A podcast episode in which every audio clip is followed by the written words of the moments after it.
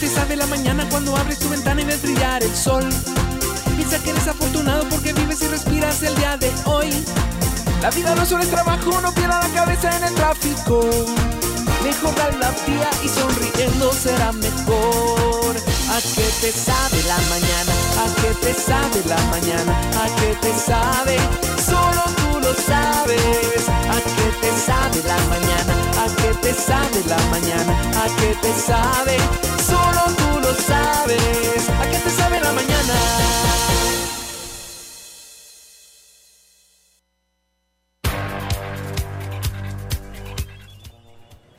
Muy buenos días les de Dios. Muchísimas gracias. Infinitas gracias damos a Dios y a todos ustedes que ya desde tempranito sintonizando el 106.9 FM de su radio Sónica. Usted le abre las puertas a su programa del sábado para poder llevarle la alegría, el entusiasmo, las virtudes sobre todo para que vivamos como debe de ser, ¿verdad? Usted, ah, por lo menos que hagamos la prueba, que hagamos el, que hagamos la cacha, diríamos, ¿verdad? Así que mire, una alegría estar con ustedes ya esta mañana a través de su radio sónica en su programa ¿A qué te sabe la mañana? Que para este sábado, le cuento, estamos llegando a nuestra edición número 211 aquí por Radio Sónica 211, ¿verdad? Hoy 15 de mayo. ¿Se fue la primera quincena de mayo usted? Sí. ¡Hala! Como si nada. Yo me acuerdo cuando vino Cristian era puro patojito. Mira, Sí, mira ahorita ya, ya, ya, ya se ve entrado en años Ya el se pobre ve que la patojo. vida ya, tocado que ya lo rodaron pache, cosas, ¿verdad? Y entonces sí, definitivamente, ¿verdad? Buenos días, mi querida Gisela Pai Schwartz. Hola, muy buenos días. Encantada de estar compartiendo estos micrófonos con usted, Mike, como cada sábado. De verdad que es un gusto estar con todos ustedes, un gusto tener la dicha de estar vivos, de poder llegar a esta cabina, de poder compartir con alguien tan especial como es Mike, como es Lester, con Cristian también que nos ayuda bastante ahí en los controles.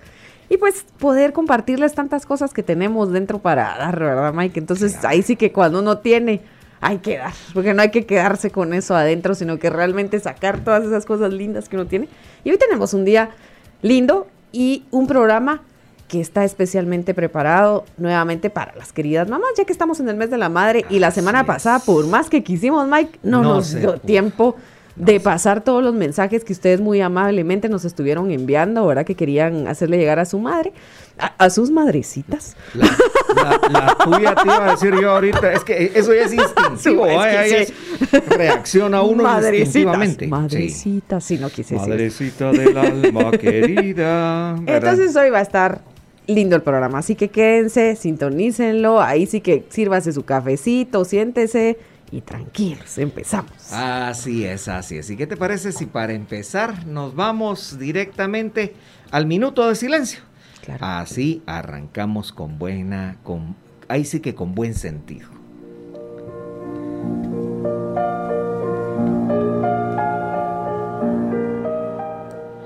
En el minuto de silencio, ¿a qué te sabe la mañana? Y toda su audiencia, nos unimos en un momento de espiritualidad para rendir un homenaje a todos aquellos hombres y mujeres que durante esta semana fueron al encuentro definitivo de Dios.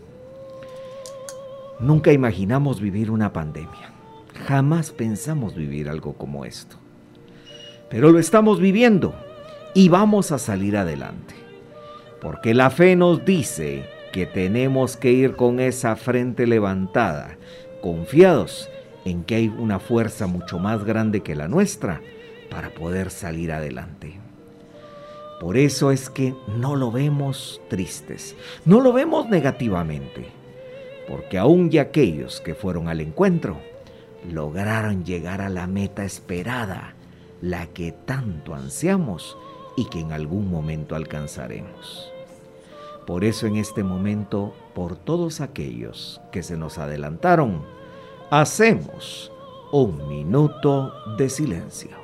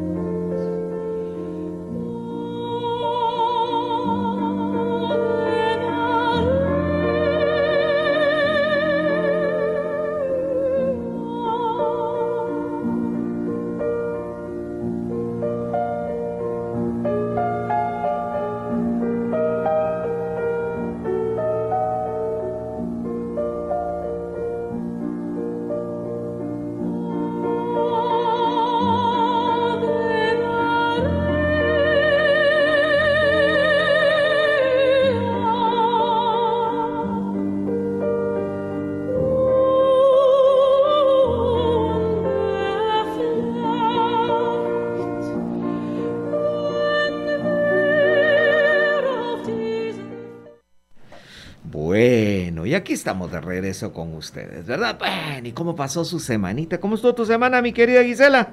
Ay, ay, ay. Cardíaca, cardíaca. Cardíaca, la verdad que fue una semana que me tocó bastante dura de solucionar bastantes temas ahí, eh, laborales.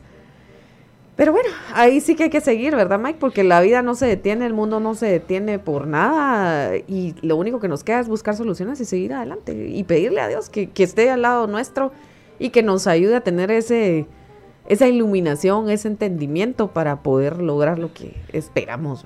A mí, a mí me gusta repetir una frase de mi papá. Mi papá desde muy pequeño me decía, mira, mi hijo, Dios no dijo problema, Dios dijo hombre, me decía, ¿verdad? Y el hombre tiene la capacidad, tiene el discernimiento para poder encontrar soluciones aún en lo más complicado.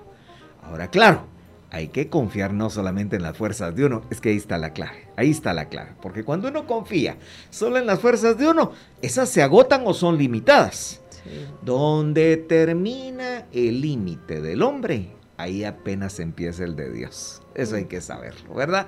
Entonces, hay que confiar y hay que compartirle a él, ¿verdad? Eh, las soluciones pueden llegar muchas veces a través de personas que uno ni se imagina. Fíjate que por eso es bueno compartir uno sus problemas. Por supuesto, no se trata de andárselos contando a todo el mundo, sí. pero sí a ciertas personas, sí a ciertas personas. ¿Y por qué? Aquella persona a la que tú tengas confianza, aquella persona a la que tú sabes que te va a orientar correctamente orientarte correctamente. Fíjate que eso es lo que hacen muchas veces las mamás, ¿verdad? Mm. Le contamos a la mamá y nos cae una regañada. Ah, sí. Cualquier parecido es pura casualidad, ¿verdad? Sí. Pero, pero, pero, la sabiduría que tiene la madre es una sabiduría que tiene que venir de Dios, porque muchas veces te hace ver cosas que uno no las habría visto. Entonces ahí está el secreto, ahí está el secreto. Por supuesto, el que te dice la verdad, el que te dice con cariño y con amor lo que te tiene que decir, no siempre te va a decir lo más bonito. No, te, eso es como cuando, como cuando a uno le, le, le pregunta y mira, ¿y cómo estoy? Ah, estás gordo vos. ¿A que sí? sí? Bueno, pero, pero te lo dijo con cariño, te lo dijo como debería de ser y sobre todo con que con el deseo de hacerte un bien. Entonces fíjate que Dios habla a través de eso. Es que uno tiene que entender que Dios habla de mil maneras y muchas veces por ahí es donde viene la solución. O, o a veces también el, el hecho de tener la, la, comprensión y el cariño de la madre, ¿verdad? Porque eso. a veces tú no necesitas que le den una paleada cuando uno ya viene todo claro. apaleado y cuando, por ejemplo, lo que hablábamos de cuestiones laborales, ¿verdad, Mike? O sea, son cuestiones que uno se, sabe cómo solucionarlas y tal vez la mamá no sabe exactamente cómo es el trabajo de uno. Entonces claro, no puede, claro. no puede opinar al respecto. Pero por lo menos tener el, el, el que lo escuchen a uno eh, sin juzgarlo, creo que también es muy importante. Es que el amor es universal. Sí. ¿Verdad? Sí. bueno, nos vamos a ir al corte. Gracias a Le Bolsha, Le Bolsha. Sí, va contigo, Le Bolsha va contigo. Y va siempre, va con tu personalidad y va a donde quiera que tú vayas. Y les cuento que Lotería Santa Lucía, hoy en su sorteo ordinario, un millón de quetzales. Oh, wow. ¡Ah! ¡Ay, qué alegre! ¡Ay, Dios salga de penas! Y de repente nos ayuda. Así salimos de penas todos. Vaya, sí. va, pues mire, pues ahí hacemos el trato. Vaya, y, y por supuesto, distribuidora de libros DLM, libros modernos, libros al alcance de su bolsillo. Pero ¿sabe qué es lo más importante? Al alcance de su intelecto para que usted cada día sea una mejor persona y más preparada. Todo ello, gracias a ellos, está usted escuchando ¿A qué te sabe la mañana? Ya regresamos.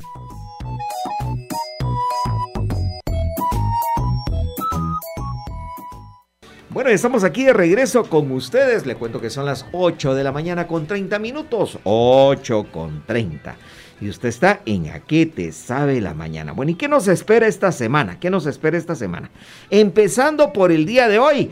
Hoy es el Día Internacional de la Familia. ¿Qué, ¿Qué le parece? ¿Verdad? Día Internacional de la Familia. Importantísima. Es la célula de la sociedad. ¿Verdad que sí? El núcleo de la sociedad. Mire, nunca vamos a dejar de impulsar el valor que tiene la familia, porque si no nos diéramos cuenta de esto, uy, mire, Dios guarde qué clase de sociedades viviríamos, ¿verdad? Así que hoy, Día de la Familia, pues hoy es un buen día, mira, que, querida Gisela, para invitar a la familia, aunque sea a comer frijolitos a la noche, pero que Día de la Familia. Aunque ¿verdad? sea comer tacos allá donde fuimos, qué Ah, ricos estaban qué buenos están. Fuimos a los tacos, Cristian. Ala, qué Uh, buenos Chicas, qué buena recomendación. Ese Cristian es bueno para recomendar ustedes. Ala, sí, bueno para los recomendar. tacos. Muy buenos, muy buenos y nos trataron muy bien, ¿verdad? La verdad que Con sí. todo y explicación, ¿verdad? Entonces, así que está, estuvo muy bonito. En 1948, un 15, 15 de mayo, Guatemala reconoce al Estado de Israel, siendo el segundo país en hacerlo, solamente por detrás de Estados Unidos de América. Yo siempre cuento que en Israel los guatemaltecos tenemos una, una deferencia muy especial. La gente de Israel nos quiere mucho, por eso, fíjense, por eso, por esa acción de haberlos reconocido, ¿verdad? Ahora muy tristemente lo que estamos viviendo, en lo que está pasando en la franja de Gaza y esos conflictos terribles que están dejando una cantidad de muertos horrorosas, ¿verdad? Muchos niños, fíjense ustedes, ¿verdad? Pero bueno, hay Los que rezar niños mucho. son los que siempre salen Sí, súper mal ahí, sí. después están mutilados. Y Fíjate todo, que en man. cualquier guerra, en cualquier guerra, Gisela, en cualquier guerra mueren 10 de un bando, 15 del otro bando y 50 inocentes. Es Claro. terrible. O O sea, cuando los niños se quedan huérfanos también, ¿verdad? Claro. Porque se mueren los padres y ellos tienen que ver cómo... Y, y como que pobres, porque crecen con ese rencor. Claro, no, la cauda, la cauda de una guerra siempre es injusta, siempre es muy lamentable. Así es. Llegamos entonces a 1937 cuando un 15 de mayo, y vamos a ver si el mismo 15 de mayo llega también Lester Girón, ¿verdad? ¿Qué tal? Nace- Buenos días a todos aquí ya listos. Ya te tengo ahí a Trinity López. Pase, paz, póngame a Trini López.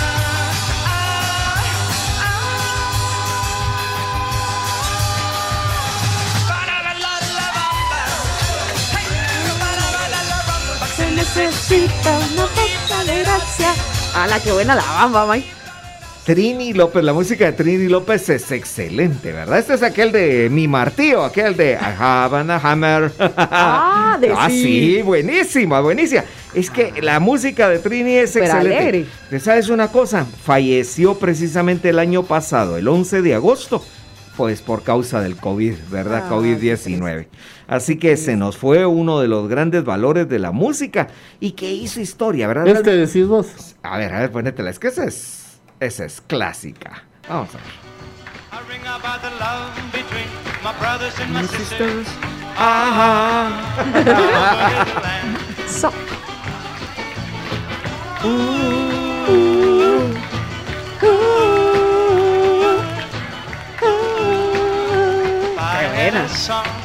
Y un Excelente. 16 de mayo, Mike, es el Día Internacional de la Convivencia en Paz. Qué importante poder vivir en paz, no solo a nivel de país, ¿verdad, Mike? Sino que dentro de la misma casa, que a veces ni siquiera ahí es donde nace la paz. ¿verdad? Yo le hubiera puesto apellido a eso.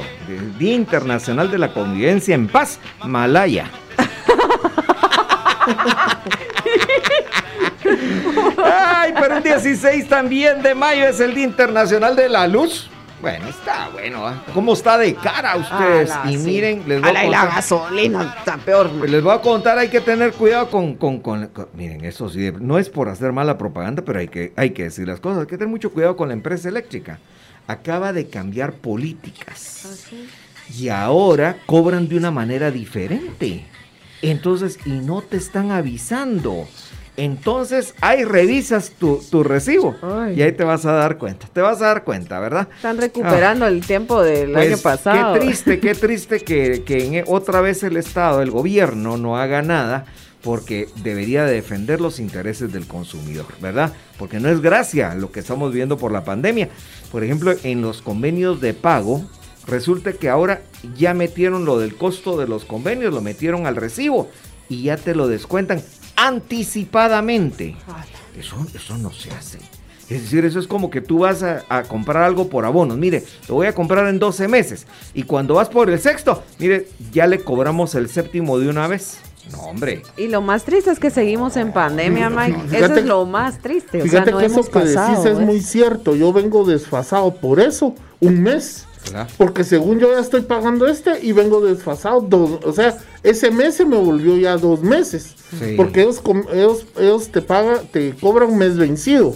Ahora es Ahora- an- anticipado. Ajá, pero, pero eso ¿Qué se me volvió a mí dos meses vencidos. Claro, Claro, vengo dos, claro. dos meses. Pero imagínense, vencido. Mike, póngase, por ejemplo, si usted se cambió de ca- se va a cambiar de casa o, o va a comprar casa o lo que sea, y, y paga el mes, le paga el mes al que sí. O sea, ¿cómo así? Y te lo cobran, o sea, o sea, de una vez te lo cobraron, o sea, la- No te lo descuentan del depósito que No, dejas. no, mira, es una, una Sí, barbaridad. Es ajá. una barbaridad, pero como aquí no hay No. quien nos defienda, ¿verdad? Entonces, Pero por el si está Chapulín viendo alguien ahí, por favor, que oiga, ¿verdad? Porque de Cabal. Y verdad. aquí no puedes decir, Cabal. oh, ¿y ahora quién me defienda? Así es, y un 16 de mayo, Mike, de 1917, nace Juan Rulfo, escritor mexicano, escribió Pedro Páramo. Pedro Páramo. Y fíjate que en 1966, ah, nace una morenita tan bonita. Ahí la tengo ya. Janet Jackson. Janet Linda, Jackson. ¿verdad, Mike? Cantante estadounidense. La verdad que Janet, Janet Eh. sí fue tan, ¿cómo le? e- Ella fue un ícono, de Sí, verdad. sí. para Sigue siendo. mujeres. Sigue siendo, en realidad es. es- Ella, ella, la canción, o sea, la voz y la canción la tiene, pero lo que maneja más es el baile, porque inclusive era la instructora de Michael Jackson. Ah. De Michael, sí, de Michael Jackson. Sí, era la hermano. instructora y junto con Paula Abdul. Ah. Ajá, ellas dos. Sí. Muy linda. En 1929, un 16 de mayo, es la primera entrega de premios anuales otorgados por la Academia de las Artes y Ciencias Cinematográficas de Hollywood, llamado el Oscar. Oscar. Muy bien, ¿verdad? Ay, sí, qué bonita, qué bonitas las, eh, las transmisiones esas del Oscar. Ah, esas amoritas, ¿saben qué es mañana? Miss Universo. Sí. Mañana es Miss Universo, hay que estar ahí pendientes. Sí, ¿verdad? hay que verla. ¿Quién habrá ido de Guatemala usted? Eh, yo vi ayer, pero no, no es la misma chica que ganó, eh, o sea, que quedó primera en Miss International, es No. otra. Ajá, es otra, pero está bonita. Ah, La verdad que hay que Da dos apoyarla. tres. Da dos que tres. Hay que apoyarla, Mike, representa a nuestro país y a Pues nuestras sí, mujeres. Eso sí, claro, claro. Y un 16 de mayo de 1974 nace Laura Pausini, cantante italiana. Ah, qué linda, qué Y- linda. Sí, linda, preciosa, una voz extraordinaria. Y también un 16 de mayo, pero de 1995, fallece Lola Flores, la faraona, cantante y actriz española.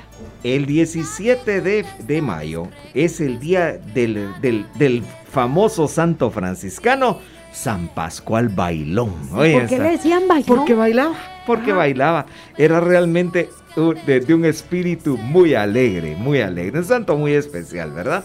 Así que lo vamos a estar recordando. Y un 17 de mayo de 1956, perdón Mike, Dale, dale. eh, Sugar Ray Leonard, boxeador estadounidense, nace. ¿Te acuerdas, mi querido Lester? Buen fajador, ¿o a vos? Ah, el Sugar sí. Ray Leonard nos deleitó por mucho tiempo en el boxeo internacional. Y en 1948, siempre un 17 de mayo, nace el marimbista y compositor guatemalteco César Galvez, más conocido como Checha y su, india maya, caballero. ¿Se acuerda de Ahí, te tengo, ahí te tengo una canción, oiga, A ver, a ver, la, pues. la- la canción del. Se lo voy a quitar a Laura, gracias Laura. A ver, gracias Laurita. Ahí. Ahí va. con el porro de Jaime. Me puede complacer con el porro. Este es nuestro. Me ¿eh? puede Este complacer nuestro. con el porro de Jaime. Esa canción me daba risa, risa, risa. El porro de Jaime con y Silvia Maya. El caso de César Galvez es un gran artista que se le debería dar muy buen lugar y reconocerle mucho de su trayectoria. Porque fíjense que dentro del arte guatemalteco fue uno de los impulsores fuertes de la marimba. Y eso se debería de destacar mucho, porque acuérdense que eso es casi como que ir contracorriente. Y fue muy exitoso, fue muy exitoso, ¿verdad? Y entonces la cantidad de discos grabados. Sí. ¡Ah! Ya quisieran otros artistas. Entonces, de, de verdad, de verdad se le recuerda fallecido, desaparecido recientemente en el 2012, un 15 de noviembre, ¿verdad? Así es. Y en el 2009 también fallece Mario Benedetti, escritor uruguayo, muy bueno Ay, por lindo, cierto, ¿verdad? Mario Benedetti, Pero sí. en el 2012, a las solo muertes ustedes, se nos fue la cantante estadounidense Donna Summer. Qué voz. ya la tenemos. a Qué la voz y qué talento, Mike. Y muy rápidamente, ya para terminar, miren, el 18 les recuerdo que es el Día Internacional de los Museos. Eso es un día muy bonito. La pandemia nos tiene detenidos, pero fíjense que ya se estaban haciendo tours de museos y eso era algo precioso. Se, se tenía uno la oportunidad de, de visitar varios museos en el mismo día. Y eso es importante, que en un país los museos sean visitados por su propia gente, ¿verdad? Sí. No es solo para, para los que vienen de fuera. Y este 18, importantísimo, no lo podemos olvidar, nace Carol Botila, el gran Papa San Juan Pablo II de origen polaco, ¿verdad? ¿Cómo no lo vamos a recordar? ¿Cómo no lo vamos a recordar, verdad? Así que, pues el 19, el 20, vamos a recordar que es el Día Mundial de las Abejas. Eso sí, las abejas y yo tenemos un pleito, ¿eh? un pleito por Pero, el cual pero lo que ellas significan para la naturaleza es increíble, Mike. eh, acabo de leer un artículo que dice que si se murieran las, se acabaran las abejas, en no sé cuántos años se acaba la humanidad. Sí, porque ellas trasladan de Sí. un Ah, sí. lado a otro el, Sí. el polen, etcétera, ¿verdad? Y con eso, ahí sí que se poliniza, ¿verdad? Cabalmente, cabalmente, ¿verdad? Bueno, y entonces aquí lo vamos a dejar. Y le recuerdo, pues, que hoy, hoy es día sábado. Usted está a tiempo de comprar su numerito de Lotería Santa Lucía. Puede comprar un entero. Con un entero usted se gana un millón de quetzales. No pierde esa oportunidad. Un millón de quetzales. Y por supuesto, ya sabe que Le Bolsha. es que en Le Bolsha usted encuentra lo mejor. Mire, si le quedó pendiente algo ahí con su mamá, Quede bien, hombre, quede bien. Vaya a comprarle algo a Le. Mire, hay cosas lindas donde no va a gastar mucho y sabe sobre todo con excelente calidad. Porque Le Bolsha es lo mejor que hay en su ramo. Oye, así que vamos y regresamos con Cristian en A qué te sabe la mañana. Bueno, estamos aquí de regreso con ustedes en A qué te sabe la ¿A mañana. qué te sabe la mañana? Es- Eso. Fíjate que es- te voy a contar una charada de esa, de, de esa canción. Fíjate que esa canción increíblemente muy pocas veces la he oído en la radio, muy pocas veces. Y es una belleza, Mike. Pero eso te iba a decir, encanta. pero es una canción que le encanta a los cantantes cantar. Ah, sí. ¿Verdad que sí? A mí me encanta ¿Verdad cantar esa sí? canción. Es que es una canción tan, tan tierna, tan linda, ta- el ritmo tan pegajoso, tan alegre. No, es una canción linda. A, a mí lo que me recuerda es cocinar ustedes. es que a fuego lento se hacen un montón de cosas ricas, ¿verdad? Entonces, tan rico que es hacer Eso, eso les iba a contar, se me había olvidado, disculpa Mike, hablando de cocinar. Fíjense que hay un reality show en uno de esos canales eh, en la noche que llevan artistas que no son cocineros y están llevando a la Janet Jackson. Ah, de verdad, qué Se me canal. había olvidado, ese, en ese H y eh, Homan algo Ah. así. Ya. Y entonces, si vieran ustedes, como ellos no tienen la facilidad, entonces la, la que la chef es una señora de pelos parados que también es gritona y maltrata a todos, ¿no? que es como si la- italiana. Correcto, Ajá. sí. Y entonces ella le dice, ¿usted quiere picar un tomate? Cante la, el jingle de Navidad. Jingle bell, jingle bell, jingle, jingle bell. Entonces sí, entonces les pone así tips para partir y picar canciones, ¿no? Y está la Janet Jackson, mucha. Jingle bell, jingle. Porque con las grandes uñotas y todo, no pueden partir comida y ahí se la van haciendo. ¿ah? Ya tenemos que eh, ellos tienen que hacer unos huevos eh, revueltos con no sé qué y que granitizado y hablan de todo eso, ¿ah?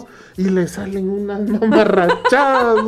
Que pobres los que prueban esa Por comida. eso es que zapatero a tu zapato. Sí. Ah. Ah, es que ahí está. Pero la qué cosa. presión, vieran que qué bonito porque ¿saben quién está ahí también? Aquel canche que salía en aquella serie de, de Miami, que eran unos patojos así llenos, que supuestamente eran pisto, eran de pisto Ah, y que... eh, 90, 210. Sí, esa, esa, Ajá, sale el ajá. canche, Ah, el canche que tenía sí, sí, sí. dinero, él sale ahí, sale Janet Jackson, ¿quién otro sale? Sale uno de unas series de, de detectives y todo, fíjense. Ah, qué buenísimo. Qué bueno, qué excelente, ¿verdad? Bueno, pues es la creatividad de los medios de comunicación. Y saben algo muy importante. Se me estaba pasando mañana, mañana es el día de la Jornada Mundial de las Comunicaciones Sociales. Ah. Eso es muy importante. Fíjense que pareciera como que, como que mucha gente no está enterada. Pero hay que, hay que explicarlo. Y nosotros estamos totalmente involucrados en eso. Porque fíjense que nosotros somos parte de las comunicaciones sociales y tenemos que entenderlo. Mañana es la 55 jornada mundial. O sea que van 55 años en que el Vaticano toma la iniciativa de hacer esto para el mundo, para el mundo. Es que las comunicaciones sociales tienen que llevar una orientación. Si no llevan una orientación, lo que vemos nosotros que pasa, y aquí en Guatemala es el mejor ejemplo, todo el mundo habla de todo, pero pareciera ser que no nos ponemos de acuerdo en algunas cosas. Y no es limitar criterios, no, no, no, no, es orientar. Por ejemplo, estamos viviendo una pandemia. Y ahorita todos deberíamos de tener una, una verdadera orientación sobre lo que una pandemia necesita. Por ejemplo, escuché esta semana, fíjense ustedes, en un canal de televisión donde decían que si ya se vacunó no use mascarilla. Ah, sí, eso, eso. Miren, eso es, perdónenme, pero ahí dice, dice uno, ¿de dónde salió eso, verdad? Y acuérdense que un error cometido en medios de comunicación es un error masivo masivo. Correcto. ¿verdad? Entonces fíjense que el mensaje que va a dar el Papa Francisco para la 55 Jornada Mundial de las Comunicaciones Sociales, que es mañana, es ven y lo verás. Comunicar encontrando a las personas donde están y cómo son. Eso encierra dos verdades maravillosas. Uno, encontrar a las personas. El Papa va a hacer énfasis en que nada puede sustituir al encuentro personal con alguien. Es que eso nos hace falta. Miren, ahora se potenciaron las comunicaciones, ya ven que ahora las reuniones las hacemos por Zoom, que ahora todo lo hacemos y es entendible, es lo correcto, es lo necesario en este momento. Pero jamás deberíamos llegar a pensar que eso va a sustituir el es- estrechar una mano, el darnos un abrazo, el tener un contacto con las personas. Entonces el Papa, fíjense que habla de que hay que desgastar las suelas de los zapatos. Ajá. Somos nosotros los comunicadores los que tenemos que salir al encuentro de la gente, fíjense, y no al revés, esperar que la gente venga. Ese es un error que se comete en muchos medios de comunicación social. Que, que, que fíjense que yo siempre lo digo de esta manera y ustedes me han oído decirlo muchas veces. No hay que hacer programas ni programaciones que a uno le gusten. Hay que hacer lo que le gusta a la gente, ¿verdad? ¿Por qué? Porque es uno el que tiene que salir al encuentro de la gente. No son ellos, no, perdónenme, pero habiendo tanta oferta en medios de comunicación, el que no se pone las pilas, pues no, no se hace sentir. Pero fíjense que además dice que hay que, hay que, eh, el Papa le agradece mucho la valentía a los periodistas que hablan con verdad y con razón. Y eso hoy día también es necesario. Miren lo que está pasando en Colombia, miren lo que está pasando en, en la franja de Gaza. Ahorita necesitamos comunicadores comprometidos con la verdad, no que se sesguen de uno o del otro lado, porque eso es grave, eso es confrontar a la gente. Y termina diciendo el Papa, dice, hay oportunidades y también hay insidias en la web. Me encantó esta parte, esta parte porque hay que tocarlo. Las, las redes de, internet es- está- están permitiendo muchas barbaridades. Es- Se están hablando cosas que no son ciertas. Per- perdónenme, pero ahora es tan fácil, tan común encontrar a alguien que dice mentiras. Y la gente le pone atención a ustedes. Qué terrible, qué terrible. Perdón, Lester, disculpa que no... no- No tengas pena. Otra cosa que te iba a decir es, esos detalles menciona el Papa, de la crónica en el Evangelio, dice, en los primeros discípulos que querían conocerlo, después del bautizo en el río Jordán con Jesús, le responden, vengan y lo verán, Vengan y lo verán. invitándonos a vivir su relación con él y con el Evangelio. Eso también. Mike, esa jornada es también como un movimiento, como un retiro gigante que hace el Papa con los periodistas y los comunicadores sociales de su Evangelio. Y lo hacen en una sede como la Jornada de la Juventud. Sí, sí, Mike, sí, sí. No- pregunto. normalmente es en el aula Paulo VI. Ese Ah, es un en Roma. grandísimo, sí, ese es un grandísimo anfiteatro en donde llegan periodistas de todo el mundo, de todo el mundo. Claro, ahora creo que tendrá que ser por medios virtuales, ¿verdad? Pero eh, es O tal vez sí llegan gente, pero con una cierta distancia. Sí, de representantes, Sí, ¿verdad? ajá. Y la invitación es abierta si quieren el otro año. pedimos, sí, ahí vamos, Pues vamos. si quieren. Son como comunicadores, nos abren la puerta, nos abren la puerta. Mira, y él ¿Verdad? también mandó una oración de San Francisco de Sales. exacto. ¿La puedo decir? Por favor. Señor, enséñanos a salir de nosotros mismos y a encaminarnos hacia la búsqueda de la verdad. Enséñanos a ir y ver, enséñanos a escuchar, a no cultivar prejuicios, a no, a no sacar conclusiones apresuradas. Enséñanos a ir allá donde nadie puede ir, a tomarnos el tiempo para entender, a prestar atención a lo esencial, a no dejarnos distraer por lo superfluo, a distinguir la apariencia engañándonos Engañosa. del engañazo de la verdad. Danos la gracia de reconocer tus moradas en el mundo y la honestidad de contar con lo que hemos visto. Roma, San Juan Letrán, 23 de enero del 2021, vigilia de la memoria de San Francisco de Sales. No sé cuándo San Francisco de Sales escribió esa oración. Pero qué atinada. Pero para el día de hoy, nítida. Así que miren, importantísimo. ¿Y por qué es que se celebra mañana? Porque el Día de las Comunicaciones Sociales es el Día de la Ascensión, ¿verdad? El Día de la Ascensión. Eso, eso fue bonito. El jueves pasado hubo mucha gente que me estuvo preguntando, mira Maiper, ¿y por qué? ¿Qué pasó que, que el 13 de, de mayo era el Día de la Virgen de Fátima y ahora se está celebrando el Día de la Ascensión? Entonces expliqué, ¿verdad? Hay tres jueves grandes, tres jueves grandes. El jueves santo, el jueves de Corpus Christi y el jueves de la Ascensión. Son los tres jueves grandes. Esos son días que, de- que- revisten una importancia muy especial, tan especial que le dan preeminencia, es decir, le dan primer lugar, le dan el primer paso antes que la celebración del Santo del Día. Por eso es que la celebración de la Virgen de Fátima no es que pase a un segundo plano, simple y sencillamente se deja y se le da la importancia a la fiesta de la Ascensión. Ahora lo que pasa es que desde hace algunos años la iglesia estas fiestas ha pedido que se pasen para el domingo siguiente para que la gente pueda participar, porque jueves es día, es día hábil, ¿verdad? Hay que trabajar. Entonces mañana domingo eh, se va a celebrar la ascensión del Señor. Y por supuesto mañana es el día de las comunicaciones sociales, ¿verdad? Mi Mike, con eso tampoco dejamos de seguir festejando la Pascua, porque seguimos en la octava de Pascua, no cambiamos a tiempo Solo que esta ordinario. ya no es octava, esta es cincuentena. Ah, cincuentena. Cincuentena de Pascua. Seguimos sí. con la cincuentena de Pascua, no cambiamos a tiempo Es ordinario. ¿verdad? precisamente, es precisamente por eso que se hace todo esto. Porque el- les, les- les he de recordar algo especial. Los domingos de toda la Pascua también son domingos muy especiales. Cada domingo es un mensaje muy, muy, muy especial. Y el de la ascensión, ¿cómo no va a serlo? Pues, ¿verdad? Entonces, así que eh, es parte de la Pascua. Sí, sí, sí. No, todavía seguimos tiempo de Pascua. El tiempo de Pascua va a terminar el 23 de junio, cuando sea el domingo de Pentecostés, ¿verdad?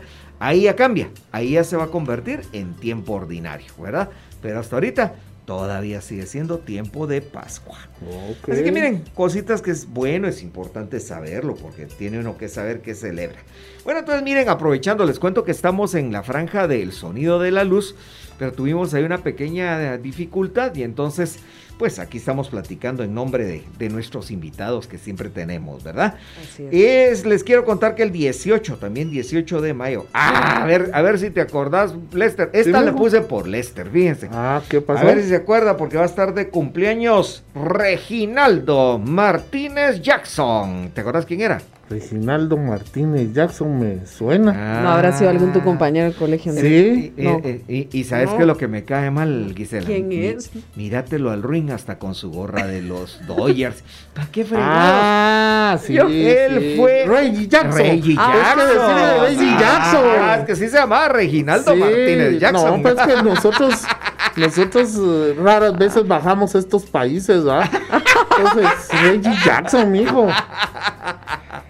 de los Yankees de Nueva York, ¿verdad? De los de las leyendas del béisbol.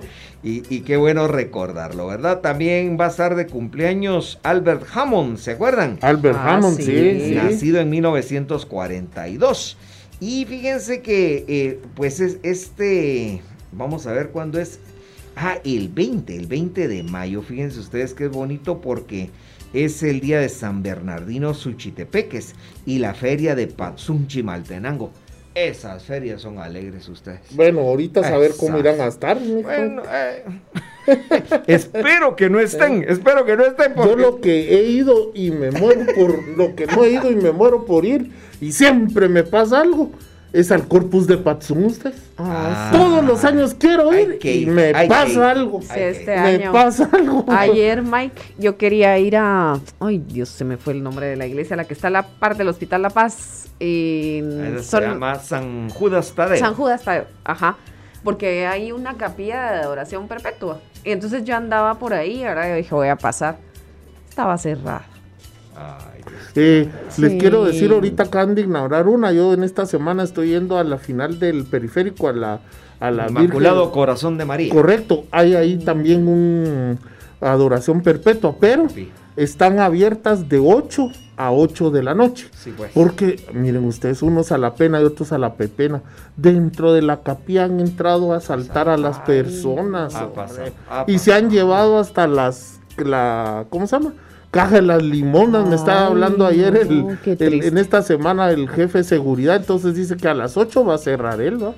Claro, pero a usted que no lo asalte la incertidumbre ni el desconocimiento. Por eso distribuidora de libros DLM le proporciona libros que le van a instruir, le van a incrementar su cultura general y con eso usted estará siempre preparado. Distribuidora de libros DLM en la 13 calle entre octava y novena avenida de la zona 1. Y tenemos que para el sorteo, sí, hoy se van un millón de quetzales en el sorteo Wow. de Lotería Santa Lucía. Pero ahorita usted ya no puede hacer la llamada, sino solo puede comprar su número allá en la novena calle, no, octava calle y, noven, y tercera avenida, zona 1. Pero es Pero- novena calle, es novena calle, papayito. No, si es novena calle, ajá. Es novena Ah, novena calle es. sí, Ah, Ajá. perdón, Celeste. perdón. Bueno, entonces ¿Qué es en la pasa? ¿Qué novena pasa? calle. Usted es cucurucho, hermano. Es que Los me- cucuruchos saben y se saben de memoria Sí, el mapa del centro capitalino. Y les voy a decir, ya tenemos el sorteo del 22 de mayo, el 29-25, de un millón de quetzales. Y vayan guardando su dinerito, porque el 19 de junio ya tenemos la programación. Tenemos el sorteo extraordinario de otros 2 millones 200 mil en Lotería Santa, la Lotería Santa. Lucía tira la casa por la ventana a ustedes. La verdad que sí, Y no solo son el millón ni los 2 millones, sino más premios, ¿verdad? Pero fíjate que no solo Lotería Santa Lucía tira la casa por la ventana, sino que ¿quién también? Le Bolsha. ¿Y qué Fíjate tiene que Le Bolsha de sí, bueno? Le, Le Bolsha tiene un giveaway. Porque mamá se lo merece. Hicieron Claro. una fusión junto a Saxi Guatemala para premiar a una mamá que le gusta lucir más bella. Lo único que deben hacer para participar es subir una foto con la mamá y cuéntenos por qué ella debería ser nuestra consentida. Los premios son un bolso refresh de la nueva colección a, a su elección y una cosmetiquera refresh y un par de Saxis Rebel Plat Red. Fíjate. Bueno, entonces ya está puesta ahí la invitación. Ya regresamos. Bueno, y como hoy también es programa especial, hoy es programa muy especial porque vamos a estar hablando de esa mi mamá. No agarra la onda. Ah, sí, hombre.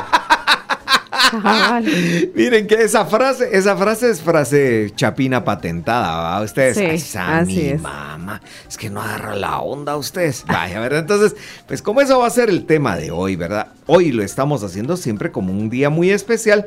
Entonces vamos a ir a historia instantánea, historia instantánea con el profesor Juan Alberto Sandoval, que esta mañana viene a platicarnos acerca de algunas consideraciones sobre lo actuado el sábado 15 de septiembre de 1821, Día de la Independencia. Les quiero recordar que Juan Alberto ya nos viene haciendo todo este recordatorio y todo este, este ejercicio para tenernos fresca la memoria, porque este año se cumplen 200 años, 200. de ya deberíamos de estar de grandes festejos. Sí. Claro que estamos en pandemia, pero, pero, pero también hay que darle su lugar, ¿verdad? Mínimo, mínimo virtualmente, ¿verdad, Mike? O sea, eh, no sé, pero no se ve nada. Pues es que solo una vez medio. vamos a cumplir 200 años, solo una vez, ¿verdad? Pero bueno. Sí. Ay, Dios mío. Tal vez para los 300. Sí, sí, te- ¿sabes qué? Te ¿Será que- Ya, te vino tu invitación, ¿oíste? Para que estés ahí. Pero llegamos temprano. ¿Verdad? Eso sí, Ajá. para, que, para agarrar buen lugar, Ah, sí, sí, ¿verdad? sí, sí. Así que vamos con Historia Instantánea y el profesor Juan Alberto Sandoval. Estimados amigos oyentes, buenos días para todos. Nuevamente tenemos la grata oportunidad de entrar en contacto a través de esta cápsula de historia instantánea en el programa ¿A qué te sabe la mañana? Y continuaremos con los comentarios acerca de la independencia del 15 de septiembre de 1821.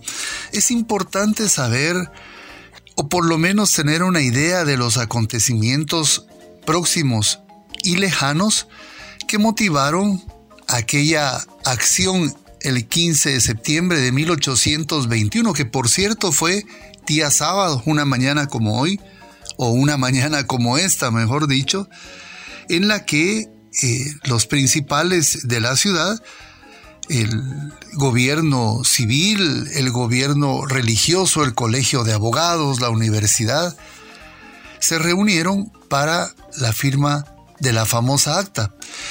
Esto tuvo, aparte de los antecedentes que hemos conversado de Estados Unidos, eh, Francia y las invasiones napoleónicas a la península, el debilitamiento de la corona española, tuvo como un referente próximo los acontecimientos en la Ciudad de México, en la llamada Nueva España, que finalmente en febrero de 1821 va a decretar su independencia mediante un acuerdo entre el jefe de las fuerzas realistas, el coronel Agustín de Iturbide, y el jefe insurgente, el general Vicente Guerrero.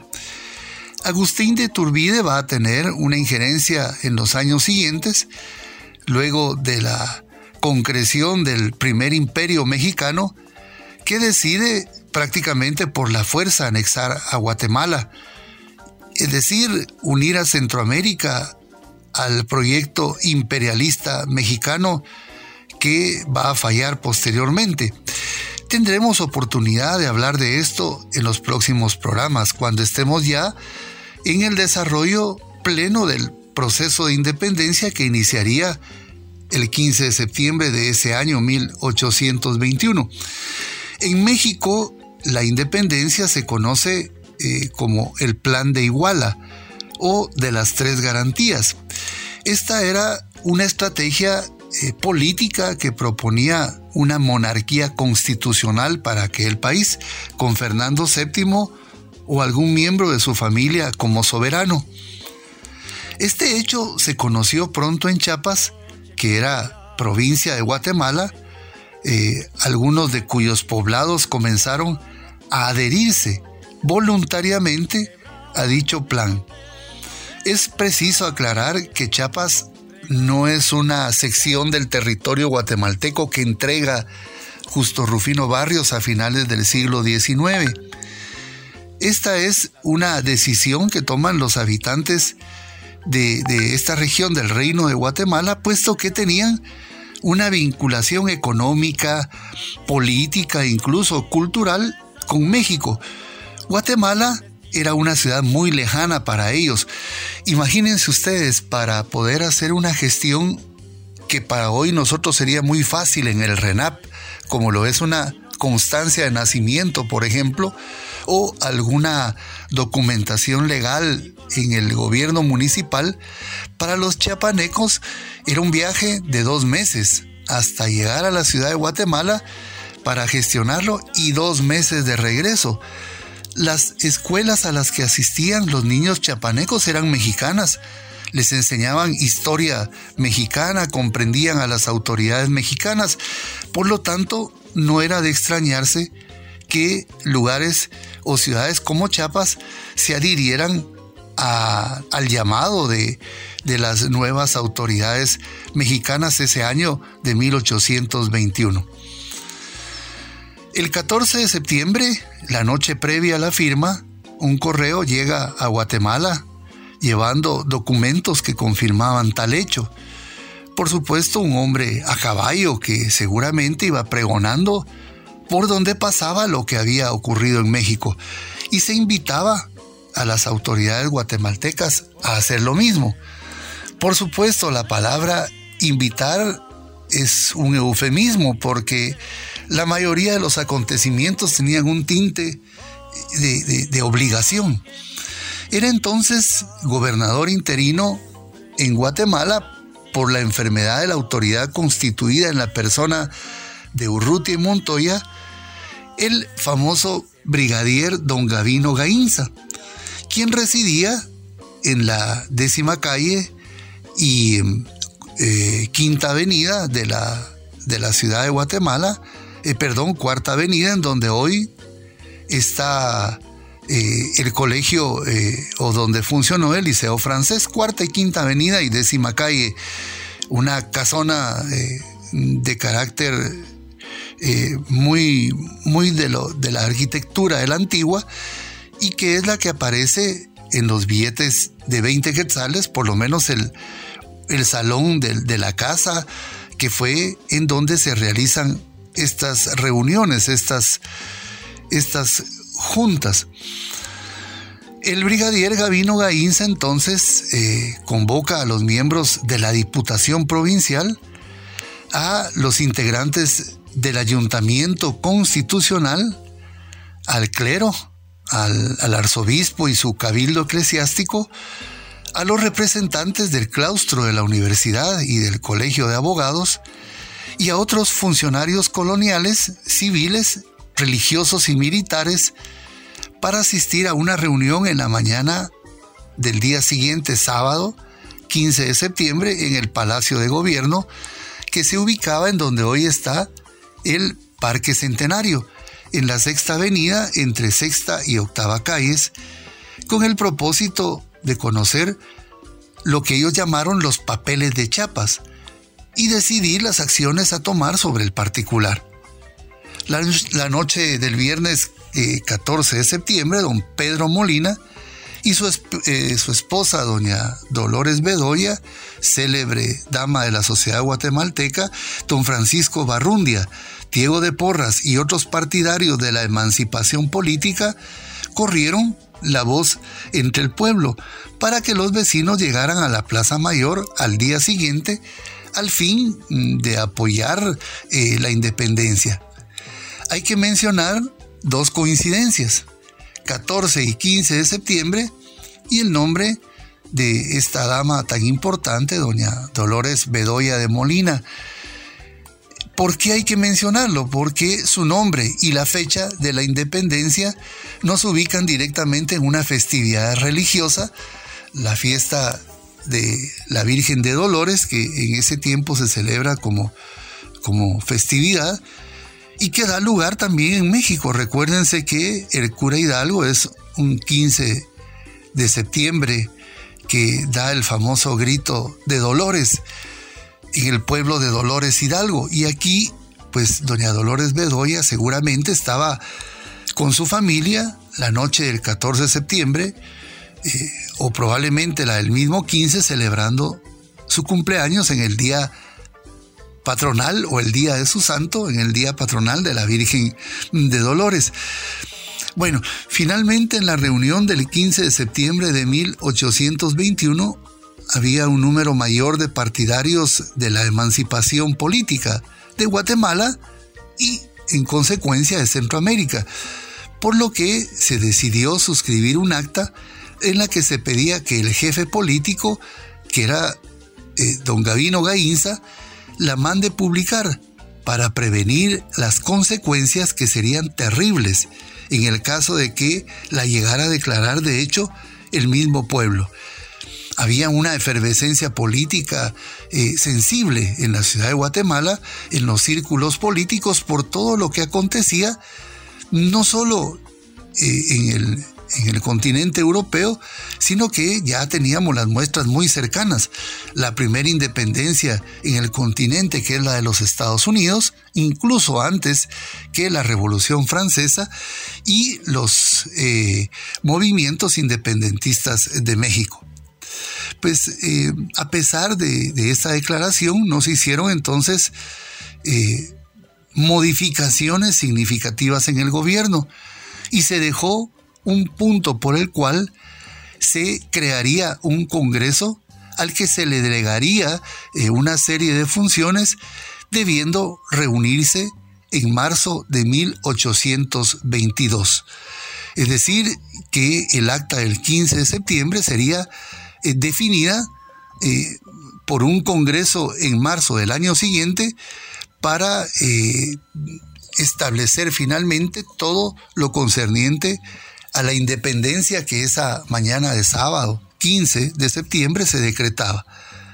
Como decía, no se efectuaron cambios en las autoridades. El gobernante siguió siendo el mismo Gainza, que era español de nacimiento.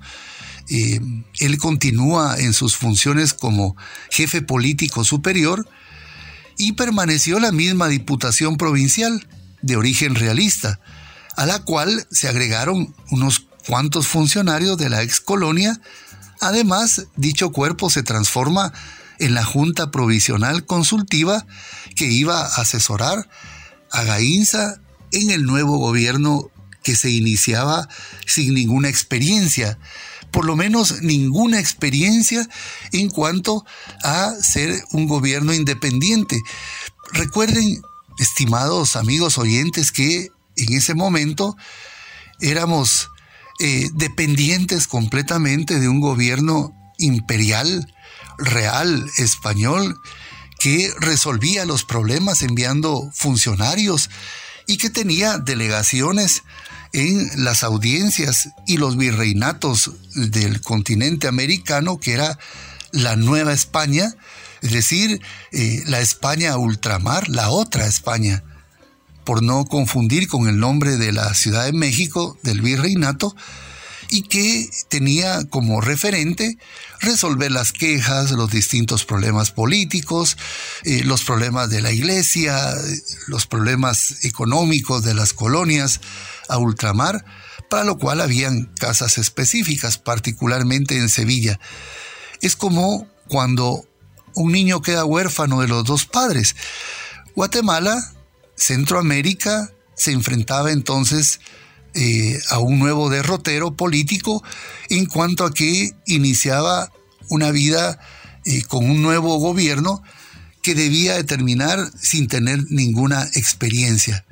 Probablemente eh, esto conllevó a que el Congreso que cita el acta firmada el 15 de septiembre nunca se conformaría, lo cual pues hizo que los ideales de, la firma del acta el 15 de septiembre de 1821 se tergiversaran y fueran aprovechados por eh, otros poderes locales cercanos como lo era el naciente imperio de Agustín de Iturbide, quien en los últimos meses del año 21, es decir, entre octubre, noviembre y diciembre, primero envió una atenta invitación al nuevo gobierno de, Guatemala y Centroamérica a que se anexaran al naciente imperio que él conformaba.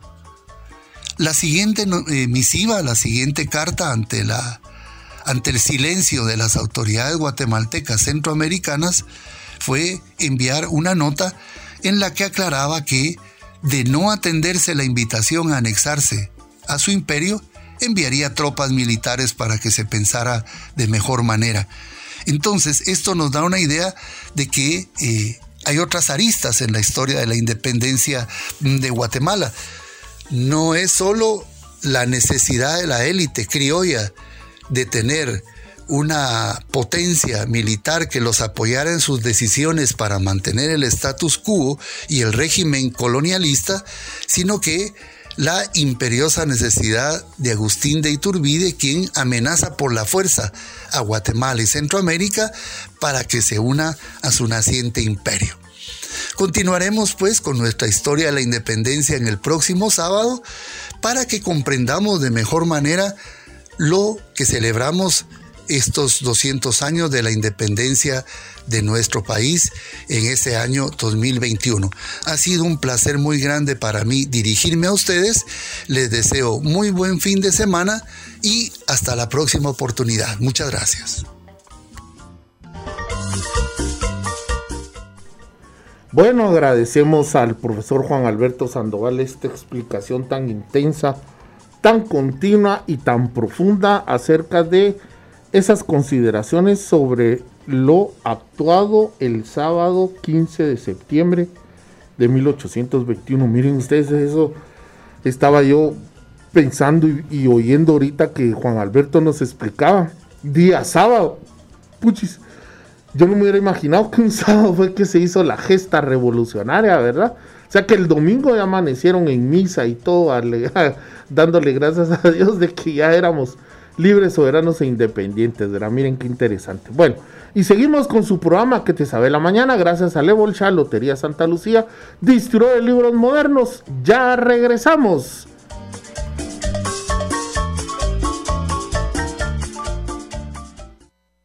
Bueno, ahí nos estamos recordando, ¿verdad? Mi, música Los que- repasos. pero esa música, música que ahora nuevamente Sí, se ¿no? vuelve a escuchar, ¿verdad? Gracias a Lobo Vázquez y compañía limitada. Pero fíjense que, no, es- fíjense que yo cuento que esa canción, esta melodía, eh, nacido para estar vivo, de Patrick Hernández, era ley, era ley, era la que había que poner para que empezara un repaso. Fíjense, allá por 1979. Eso. En esos repasos llegaba uno vestido de traje y los trajes eran con chaleco, solo que no se usaba corbata. Por Decía supuesto, de- todo Mike- a la usanza de John Travolta. Usaban de esas camisas como poporopo aquí. Se llamaban de, De Kiana. La tela, la Ah. tela, eh, la tela se llamaba Kiana. Era una tela como muy suave, muy, muy tipo seda. Solo que eso sí no te fuera a brincar una chispa porque se quemaba toditita porque era puro nylon, ¿verdad? Ahí, ahí te voy a mandar Sí. una foto donde estoy haciendo mi primera comunión con un traje así. ¿Te, te- te recuerdas que los, eh, por ejemplo, yo me recuerdo que mi papá Raúl le llamaba ternos a ese tipo Ah, de eh, no, es que a los ¿Cuál era el terno, pues? No, los tacuches. En, Guatem- en Guatemala, las viejitas de antes, al tacuche, que ya le decíamos tacuche, ¿verdad? Ustedes también le decían terno, ¿verdad? Mm. El terno. Entonces eran de los nombres que usamos.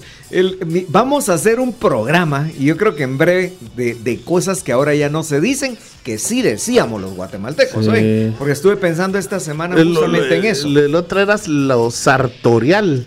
El sart- eh, eh, bueno, sí, el arte sartorial. ¿Cuál es el arte sartorial? Te quedaste sin ¿Verdad? el arte, ¿sí? Entonces, sí, ¿verdad? Eran la- las, las sastrerías. Mike, ¿verdad? ¿cómo se llamaban a unos trajes? Yo tenía, yo pensé que esos eran los ternos, unos trajes de manga corta, pero que eran también muy, muy formales, pero eran como casuales que usaban antes los señores. Eran tipo safari. Como tipo Eh, guayabera. no, como- no, como aparte de las guayaberas. Sí, no, no, no, no. Eran trajes, por decirte, que eran beige y tenía el saco, pero el saco sin manga. Como Era- usaba Raúl Velasco. Eran tacuches, tacuches de manga corta. Sí. Eran tacuches de Ajá. manga corta. Sí, ¿verdad? Sí, se- Pensé se que esos eran los ternos. No, no, no, no, Sí. no, no, no. Palabras que decían antes, que me acuerdo mi abuelita, caído del tapanco. A ver, Eso era- ¿Y qué es el tapanco? El, el tapanco era como el como un techo sótano, en, no. en medio de- del otro techo, no. Es Era que en donde hay intermedio. un cielo falso, generalmente dejaban hasta una ventana, un espacio para que uno guardara cosas entre el cielo falso y el techo de la casa. Eso era el tapanco.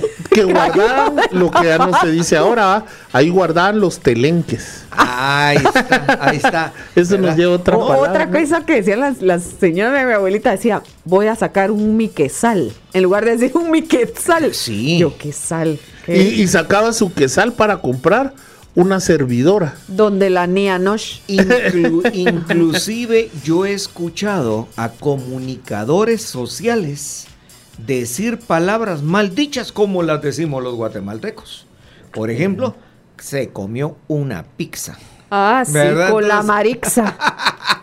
con Pexi. Shh, ya Sí, ya va, ya, ya, Es que ya, esta es otra agua, hombre. Ustedes no aguantan nada. Ay, Dios. Mire, dice el profesor Juan Alberto, para su acervo, el oficio de sastre se llama sartorial, Ahí está. porque como tercer mano, al hilvanar o coser apretando la tela con la entrepierna en donde está el músculo sartorio. De allí el nombre. Ah, Pa' miren qué que explicación.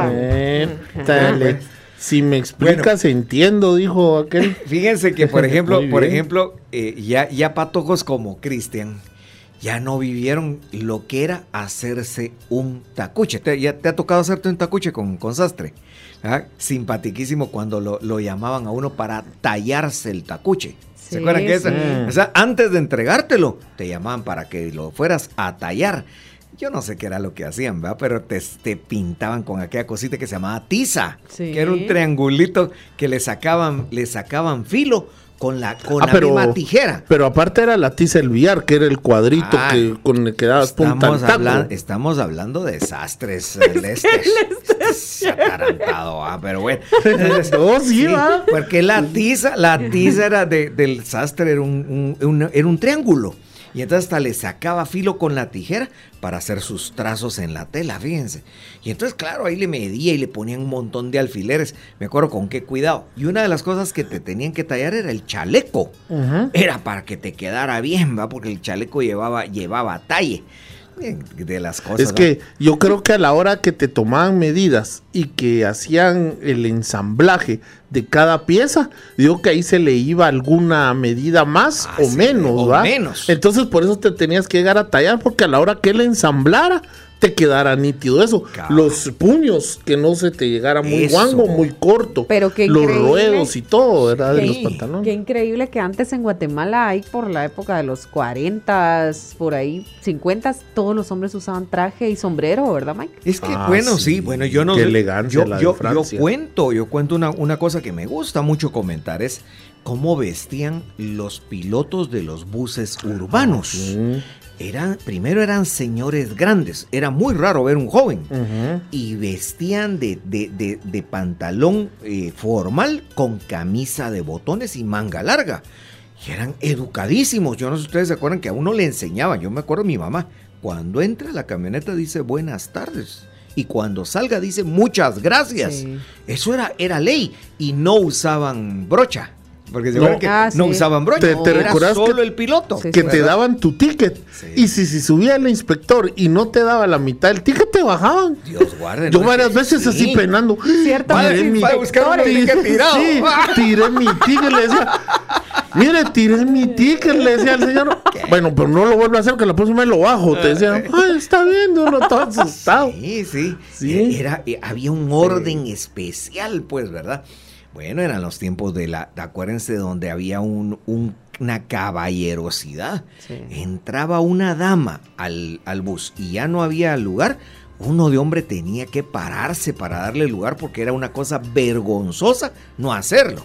Sí. Por Dios santo, eso quedó en el olvido. Quedó en el olvido. Es terrible, terrible. Y no les voy a decir que, que sea una dama que va en- eh, esperando bebé, una, una, una persona de, de avanzada edad, ¿no? Era cualquier mujer, era una dama, ¿verdad? Sí. Entonces, miren, esas cosas hay que volverlas a hablar porque si no las hablamos, ah, yo siempre digo, corremos el riesgo no solamente de que queden olvidadas, sino que las terminamos enterrando, ¿verdad? Sí, sí. Así que miren qué lindo. bonito recordar todo por todo por Born Born to be the Alive. ¿Hasta dónde nos fuimos? Vámonos entonces a, a pie derecho. Vámonos a pie derecho. ¿A qué te sabe la mañana? Con el pie derecho me voy a levantar. Con el pie derecho voy a trabajar. Con el pie derecho me voy a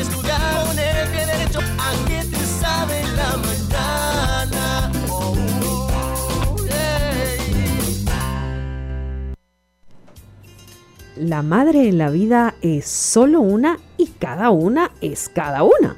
Y cada una tiene sus cada unas. Esta es una frase de Mike González Lam, aprendiz de cristiano. Ay, Dios, miren.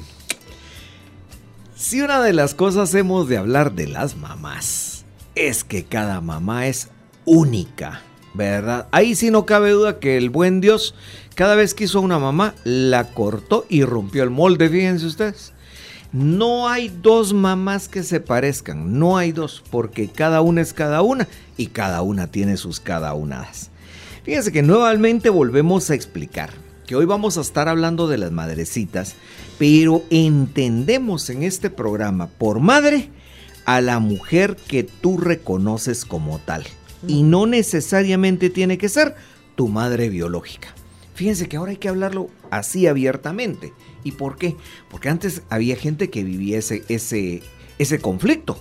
Que de repente la madre biológica era un problema porque no era la que había creado a la persona, ¿verdad ustedes? Entonces, ¿a quién le digo mamá o quién es realmente mi mamá? Entonces, no, fíjense que madre, nosotros estamos hablando de la maternidad. Y la maternidad es de quien la ejerce, fíjense, no es por el hecho de biológicamente tener un hijo. Y de todos qué tan chulas que son las mamás, que inclusive yo ahorita con la experiencia que he tenido con mi esposa, no son igual con los hijos, o sea, no se comportan igual con el hijo A que con el hijo B y con el hijo C. Bueno. siendo la misma madre. Claro, claro. ¿Me entendés? Esa es una característica que también hemos de tener los padres de familia. Ya lo vamos a explicar. ¿Por qué?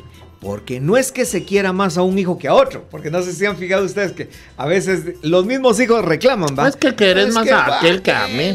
Al, al chiquito es al que más quieren, que no sé qué. Y el otro le dice, no, es que al grande lo querés más que a mí. Ahí está.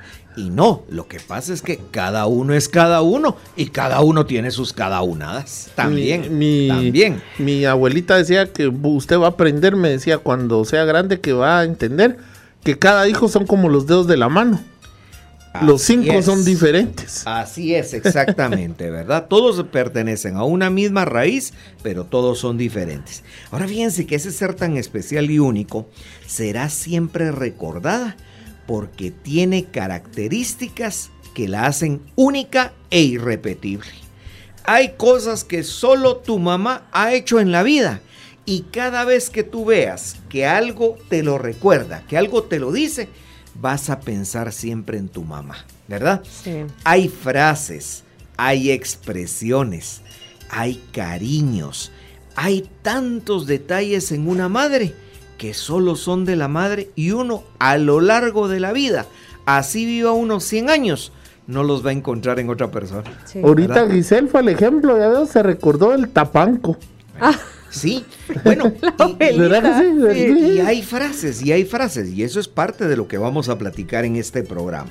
Por eso es que fíjense que como vamos a platicar este día de esas cosas lindas que tienen las madrecitas, porque aquí hago una, una, un, un señalamiento especial. Son cosas lindas, lindas. ¿Por qué? Porque te hacen recordar lo más noble y lo mejor de tu mamá. Hay quienes, fíjense que su mamá de repente la recuerdan. Yo pues, les voy a contar algo de la mía, ¿verdad? Que todavía no estamos en el momento de desarrollar el tema, pero, pero, pero les voy a contar algo Esta es un- rapidito. una introducción. Yo cuento que a mí mi papá era muy raro que me pegara.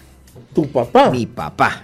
Ándale. Cuando me pegaba, sí, era por algo también, ¿verdad? Mm. Entonces, pocas veces me pegó, pero fue por algo.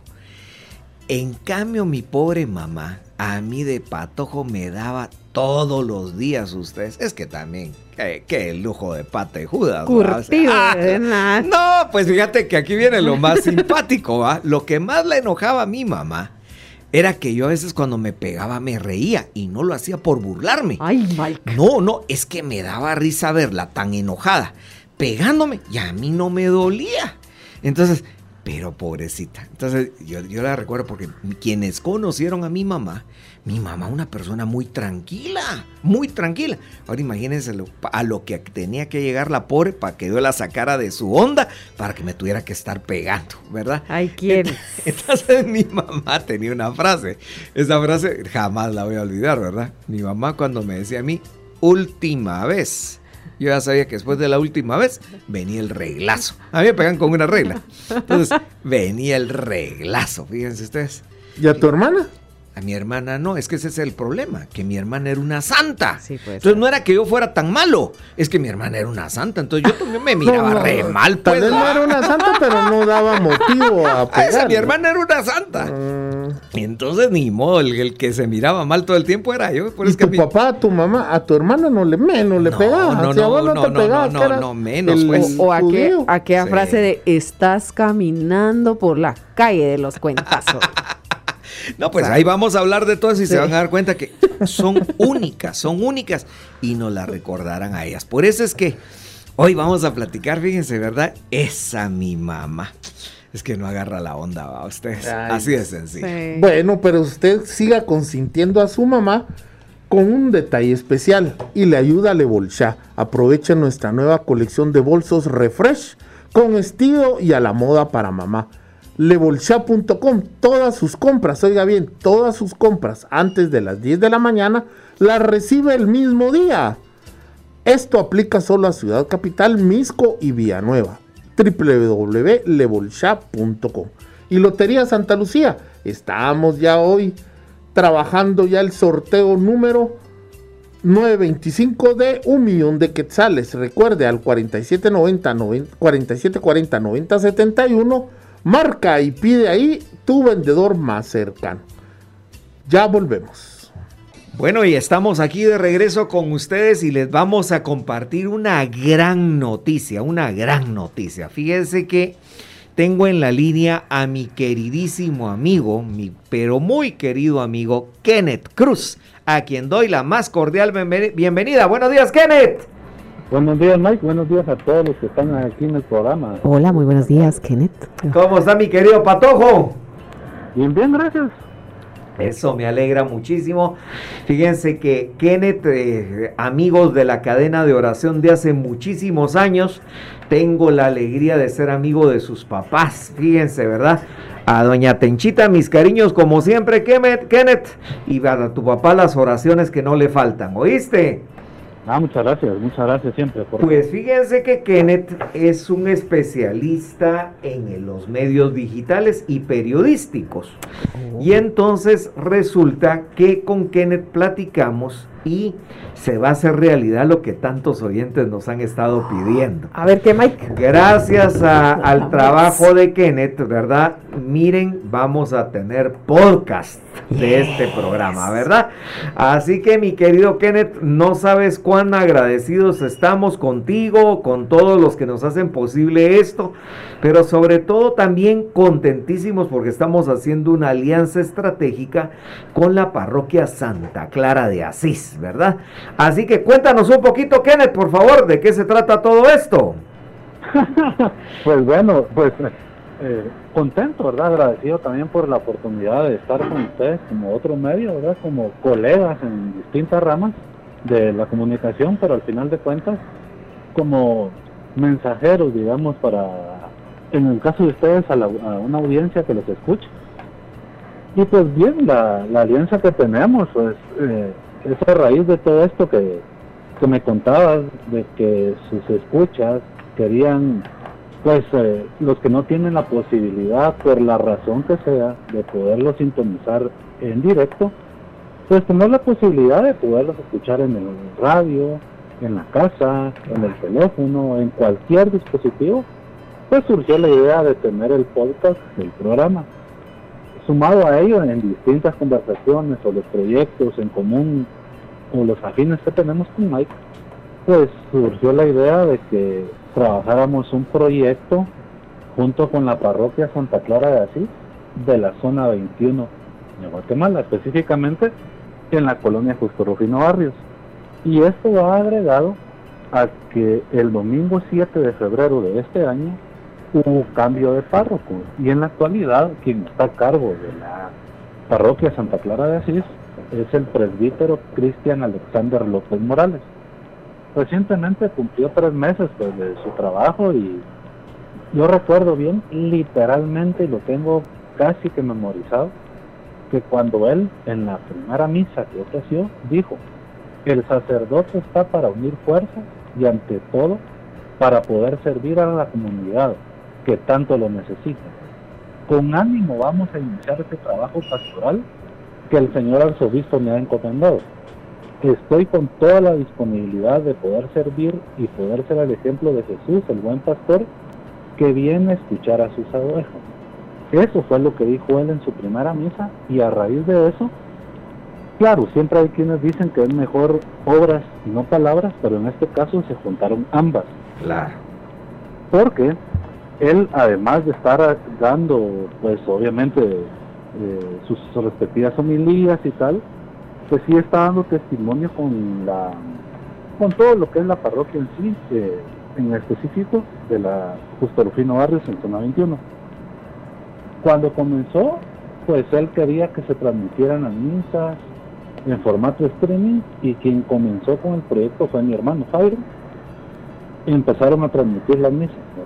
Las, las personas, yo te lo cuento esto, es debido a la pandemia, ¿verdad? Porque eh, como siempre los, eh, en este caso las iglesias, cuando hay eh, algunos cambios en las disposiciones de salubridad del país, siempre se ven afectadas y en ese sentido pues siempre hay, aunque hay misas presenciales, se cuenta con una restricción o un personal como máximo ¿verdad? para estar en el aforo. En ese sentido se empezaron a transmitir y claro, pues eh, esto empezó a crecer la demanda digital.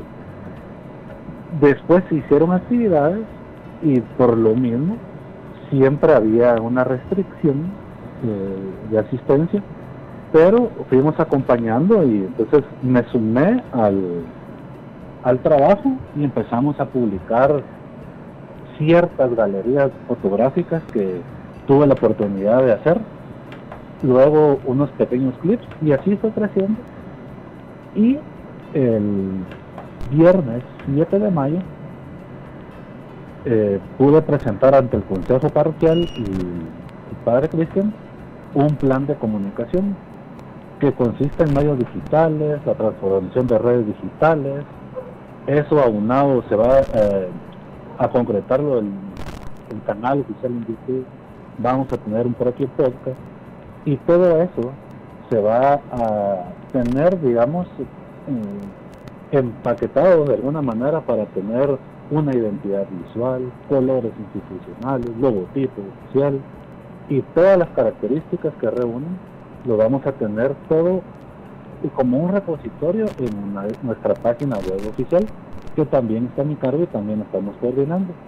Para en un futuro, luego de tener todos esos proyectos, lanzar el desarrollo propiamente de una aplicación. Claro. Pero, ¿qué pasa con esto? Digamos, obviamente las bondades digitales, eh, pues están ahí. Eh, afortunadamente, pues con el conocimiento adquirido en los diferentes medios con los que he podido colaborar, pues me ha permitido hacerlo y evidentemente, como diría alguien, no todo se trata de dinero, también hay un servicio que uno debe estar agradecido con lo que ha aprendido, eh, darlo a conocer y por qué no también enseñarlo y trasladarlo a tantos jóvenes. Y en la actualidad, pues decimos, bueno, si esto es digital, ¿qué va a pasar con las personas que por cualquier razón no tienen acceso a estas plataformas? Entonces también surge eh, este, digamos, como un modo de alianza con medios tradicionales, entiéndase eh, el uso de afiches, de volantes, de mantas, pero también los medios que por excelencia han dado a conocer diferente información como la radio, la prensa y la televisión. Y en ese sentido, el vínculo que estamos creando con con ustedes es de que a partir de, bueno, que desde hoy, pues estamos teniendo un espacio con ustedes para poderles informar todo lo que vamos a trabajar como parroquia. Y en la actualidad ya no es un comité, sino que el padre la nombró una pastoral en la que está mi hermano Jairo Cruz, están dos jóvenes, José Estrada, Edwin Arregui y su servidor Kenneth Cruz, todos con la coordinación del padre Cristian para poder hacer esto, digamos, como eh, evangelizar a través de la comunicación, a través de la actualidad, de las herramientas que tenemos, pero también convencidos que tenemos que hacerlo de forma profesional, con he escuchado el programa y lo estaba escuchando, que hay que, si lo vas a decir, decirlo bien, y si lo vas a escribir, escribirlo bien. Entonces queremos hacerlo desde la humildad de nuestros corazones, nuestras voluntades, pero entendiendo que es un ejercicio serio, con un compromiso adquirido y que mientras mejor se difunda, mejor va a llegar. Kenneth, mucho gusto de saludarte. Pues te saluda Gisela. Mira, de verdad felices, agradecidísimos. eh, y, esto es un sueño para nosotros.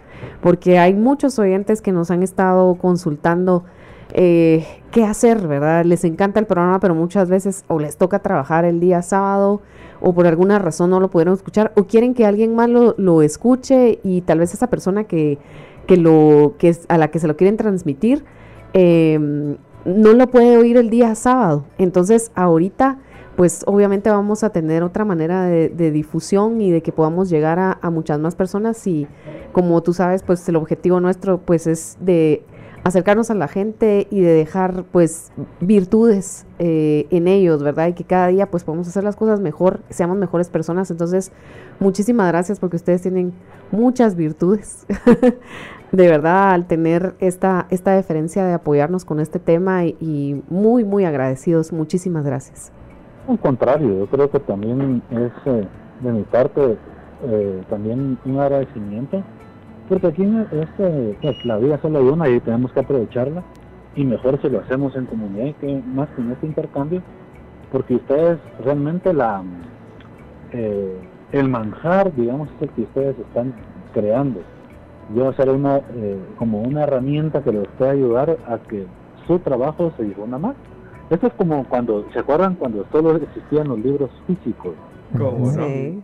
Después, ah, no, yo no lo quiero leer, que los otros van a desaparecer y eso es mentira. No, Simplemente son caminos diferentes y en este caso, digamos, con el programa en este- que está en directo, pues los que tenemos la oportunidad de escucharlo, pues lo hacemos.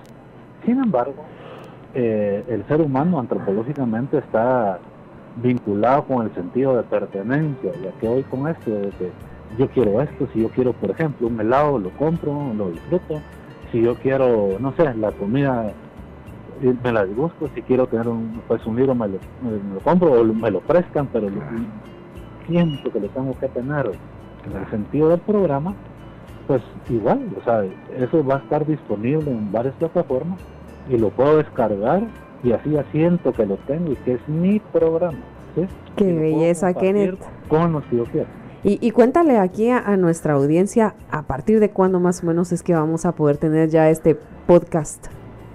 Pues el podcast de la radio, eh, entiendo que desde hoy tenemos eh, eh, el momento que se me haga llegar, espero yo, digamos, si no es inmediato, pues para que ustedes lo puedan anunciar bien, yo estoy seguro que el programa se trabaja sábado, se graba y espero ya el lunes, una luz decir, el programa en vivo o en directo, como se le llama, se transmite sábado y a partir del lunes siguiente va a estar cada programa y eso la ventaja es que ahí están ahí permanentes. ¿Qué pasa?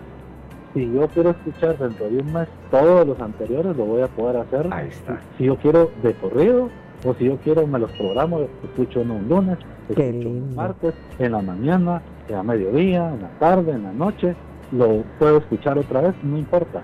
Esa es la ventaja de que a partir del lunes se comienza a subir al podcast este sábado y de ahí en adelante es como un repositorio en el que van a estar todos los programas que se trabajen a futuro.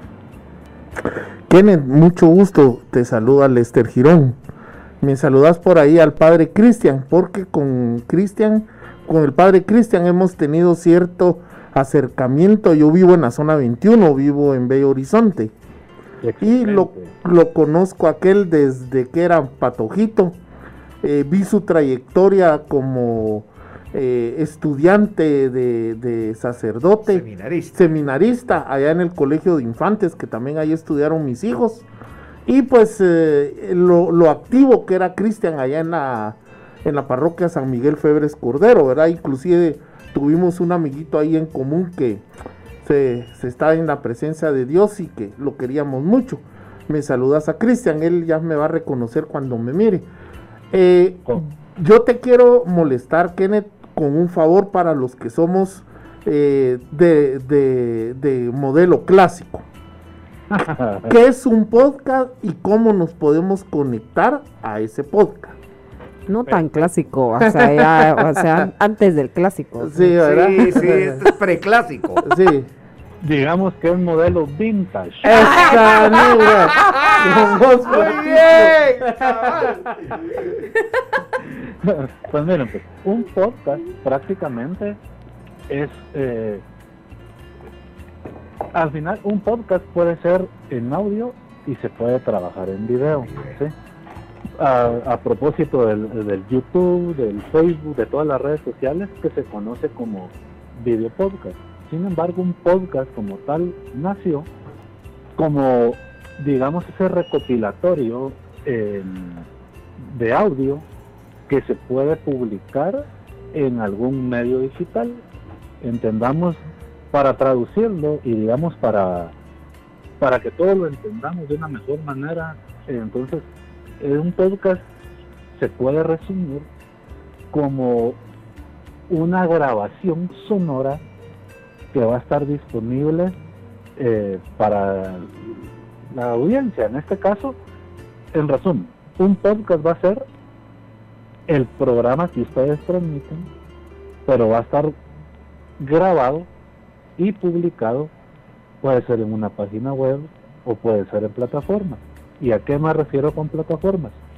Si ustedes en la actualidad a sus hijos, a sus hermanos, a ustedes mismos, a sus vecinos, a todas las personas le preguntan, mira, eh, el éxito del momento, ya sea del género musical de su gusto, independientemente ustedes van a preguntar, mira, ¿ya escuchaste tal tema, eh, tal canción? Ah, sí, ¿en dónde la escuchas? Y muchos les van a decir, mira, yo la estoy escuchando en mi, en, en, en mi Deezer, o la estoy escuchando en Spotify, ¿sí?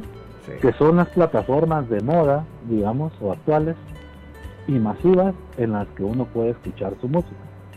Sin embargo, esas plataformas también brindan el espacio para poder escuchar cualquier onda sonora. En este caso, puede ser una grabación como la que estamos teniendo ahora. Yo puedo grabar mi entrevista, después la publico y va a estar disponible, claro.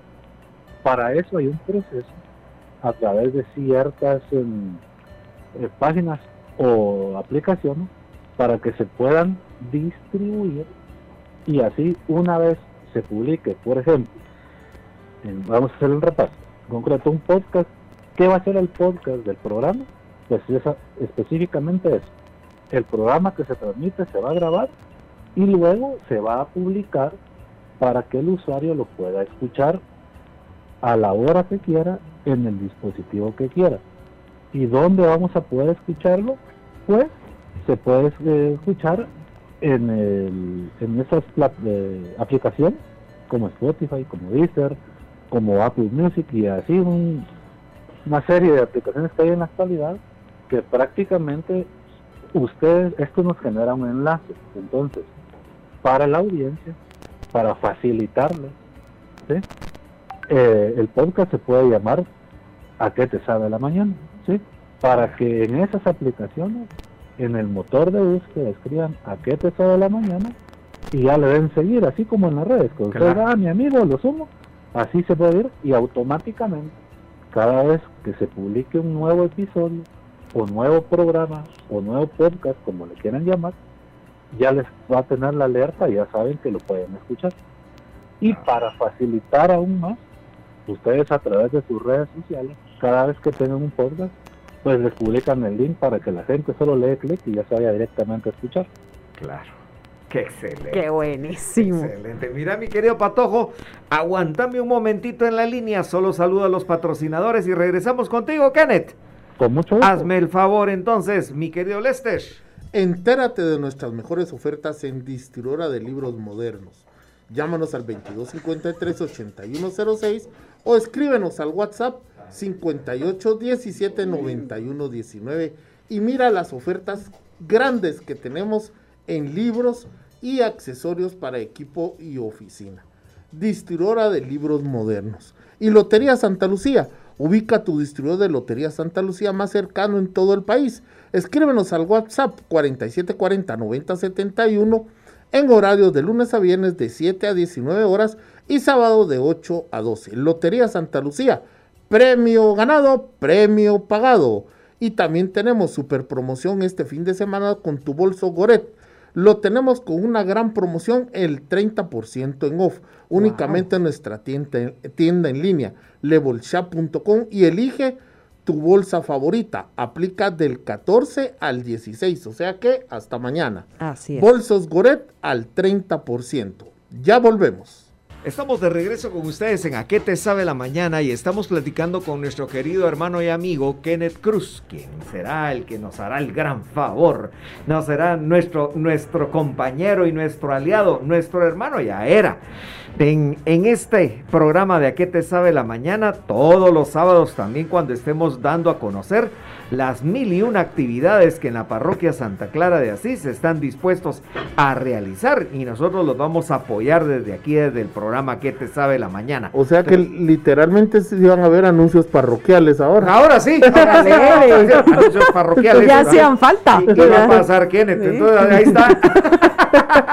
Así, o sea que mira, Kenneth, ya tenés tu lugar eh, reservado, hermano, ¿viste?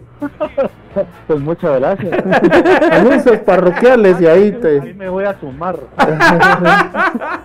ah, sí, sí, cabal, cabal. Ah, cuando dicen anuncios parroquiales ya le, le, le chían las tripas a uno del hambre. Cabal a mediodía.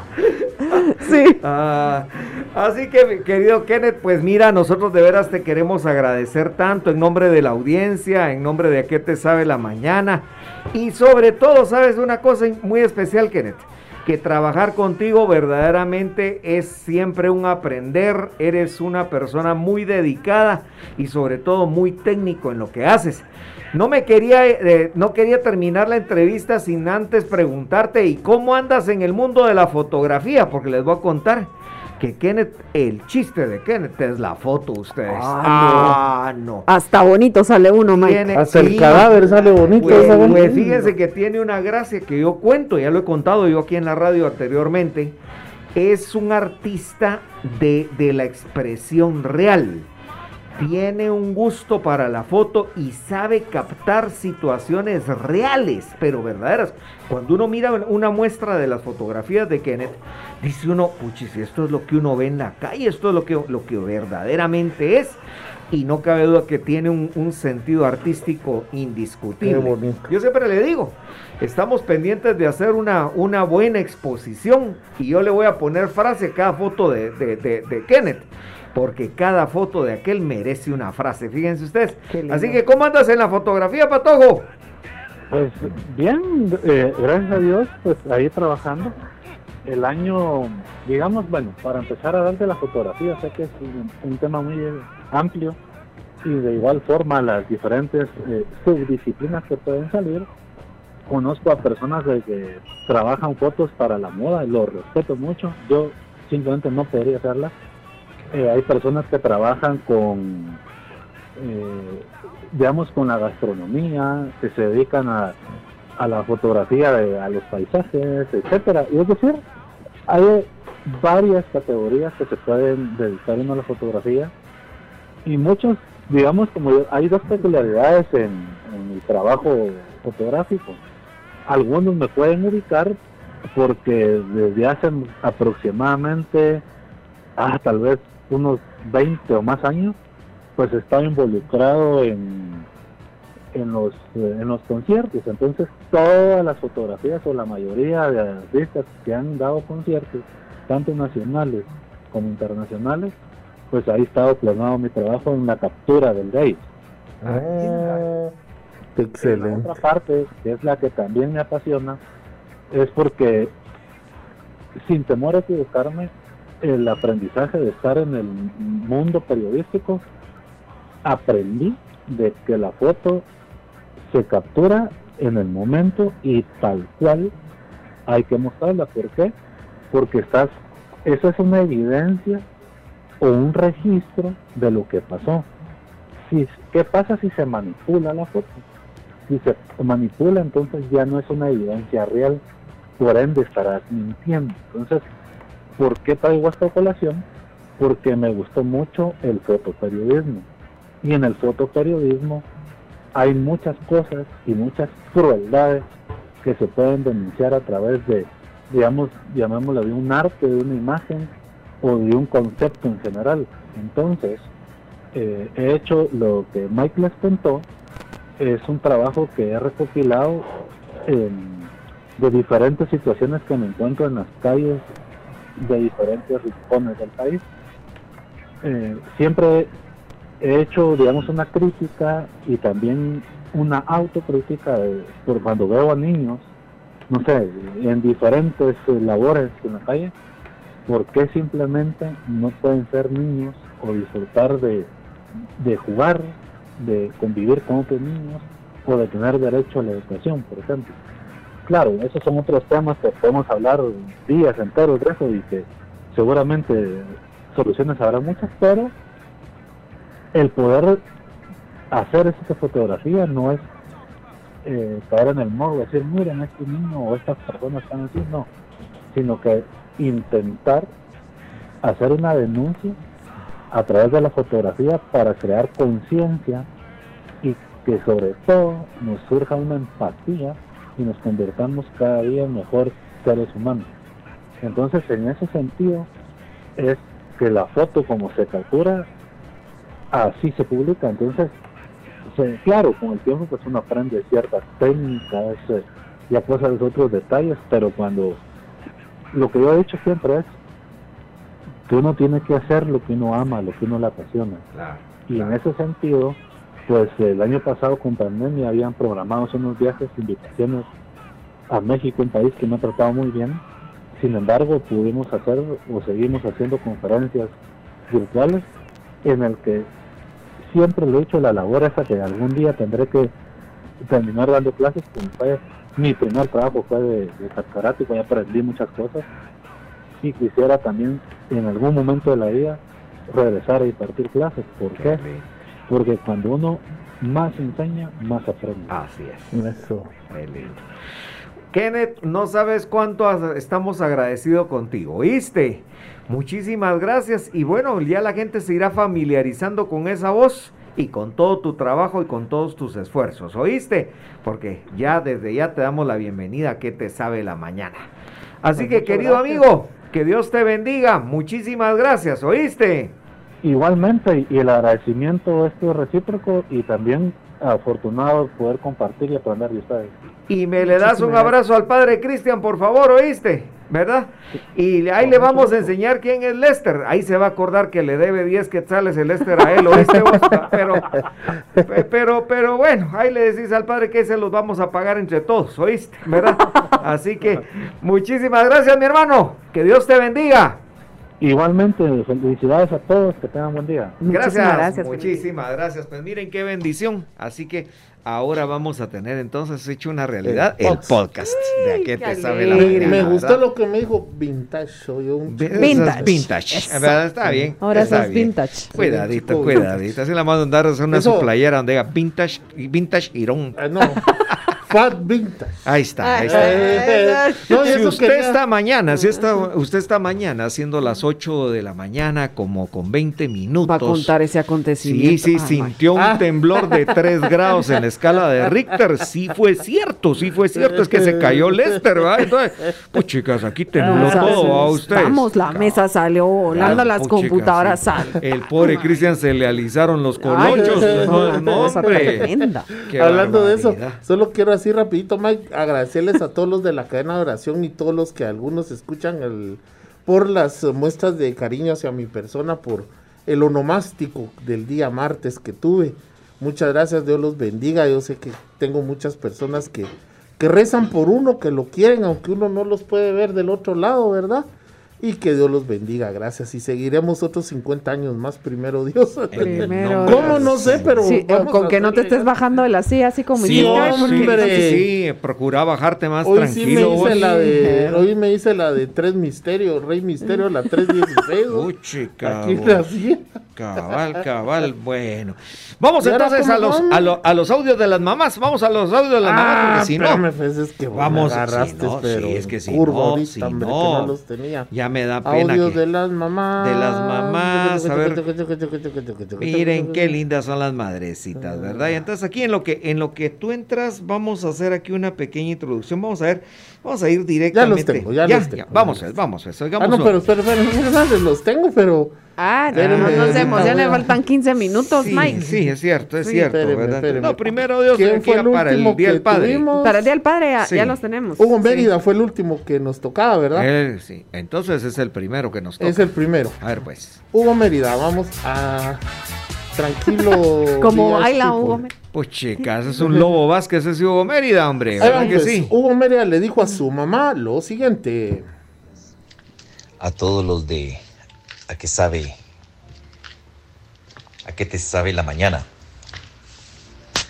Una de las cosas lindas que mi mamá me dijo cuando era joven adulto, que así como le ponía pasión a todas las actividades de Cuaresma y Semana Santa, esa misma pasión hiciera para mi vida, para mis actividades diarias, mis labores y mi estudio. Un abrazo a todas las mamás y las que están en el cielo, en otra galaxia, que nos cuiden y nos protejan. Bendiciones a todos. Buen día. Ah, muchísimas día, gracias, gracias. a Huguito. Dios te bendiga. Gracias, gracias. ¿Tengo otra? A ver, antes de eso, solo quiero aprovechar a saludar a Paco García, que nos está saludando desde el bello Chol, Baja Verapaz. Al Chol. Baja Verapaz. Ahí le encargo tupes y Y bochboles. sabes qué es lo que, que lo que nos está escribiendo, que está feliz de que vamos a tener podcast. Qué Él era uno de los que lo estaba pidiendo, Saludos ¿verdad? a todos Muchísimas gracias. Chol, Muchísimas Granados, gracias. Cubulco, San A la imagínate cómo está el clima. Ay, qué lindo. Ah, rico, ese es como árido, es árido ahí el clima. Mike, y tenemos a Sara de Chan también, que le dijo a su mamita. A ver, ¿qué dice Sarita? Miremos. Mi nombre es Sara de Chan, de la comunidad de Tivoli y del grupo de cadenistas.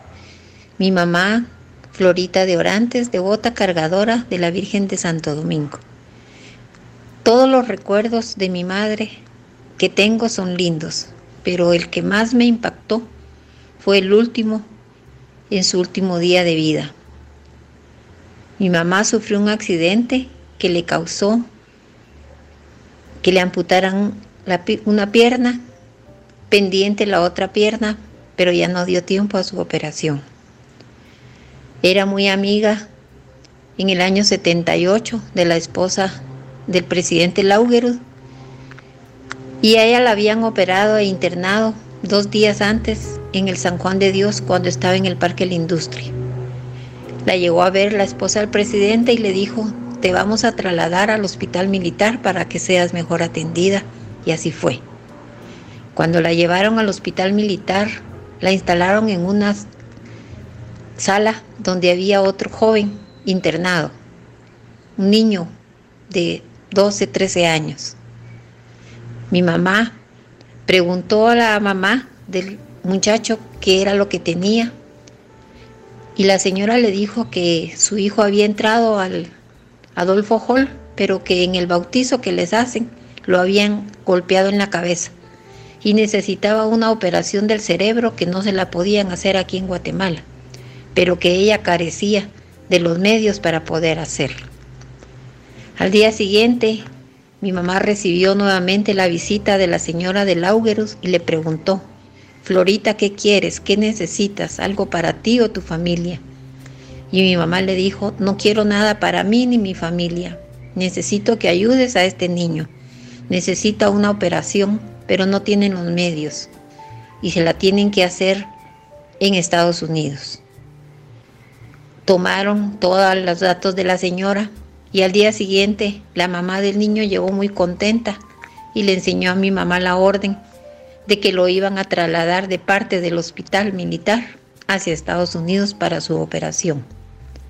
Lamentablemente, mi mamá falleció en la madrugada del día siguiente, pero me queda la satisfacción de haber sabido esa obra que ella hizo en su último momento. Ella era siempre así, ayudaba a los más necesitados. Te quiero mucho, Florita. Besos hasta el cielo. Qué, qué vivencia más linda. Qué mensaje más. estoy llorando de la emoción ustedes. ¡Hala, qué linda esta florita! Miren, gente que hizo el bien hasta el último momento. Y mira. Mike, no nos reímos de burla ni No, de- no, no, de es una satisfacción. Es- nos reímos del momento en que algo tan triste para esta señora, pues para, para ¿cómo se llama? Para su hija, para Sarita. Para Sarita, fue un regocijo para la otra familia, ¿verdad? Es- es- son las cosas de Dios, ¿verdad? Que, Una buena obra. que obra. Sí, ¿Te- ¿Nos, nos dará sí. tiempo otra? No, no, no, ya ¿No? estamos en sobre el corte. Bueno. Y no, no, no voy a dejar de agradecerle siempre a doña Helen Lossi del Augeru, quien yo conocí y supe de muchas cosas buenas Una que mujer ella muy hizo. altruista. muy Así es, así es. Oigan, así que qué lindo. Muchas gracias, Sarita, muchas gracias. Y entonces vamos al corte gracias a Lebol Ya, Lotería Santa Lucía y distribuidora de libros DLM. Regresamos. Están parados, dice, están parados. Pues pobrecito, denle lugar, hombre, denle lugar, ¿verdad? Es Entonces, que será, Qué buena canción. vivirán No deseo, le- si le- es ángel cantará. por eso necesitamos el podcast, pero en video para que lo miren a ustedes haciendo la coreografía. ¡A la gran! ¿Ustedes bien- no, no se acuerdan de la película Fantasía? Sí. Ahí se- Esa Gisela me la agarró en vuelo. Sí, te dijeron balletista.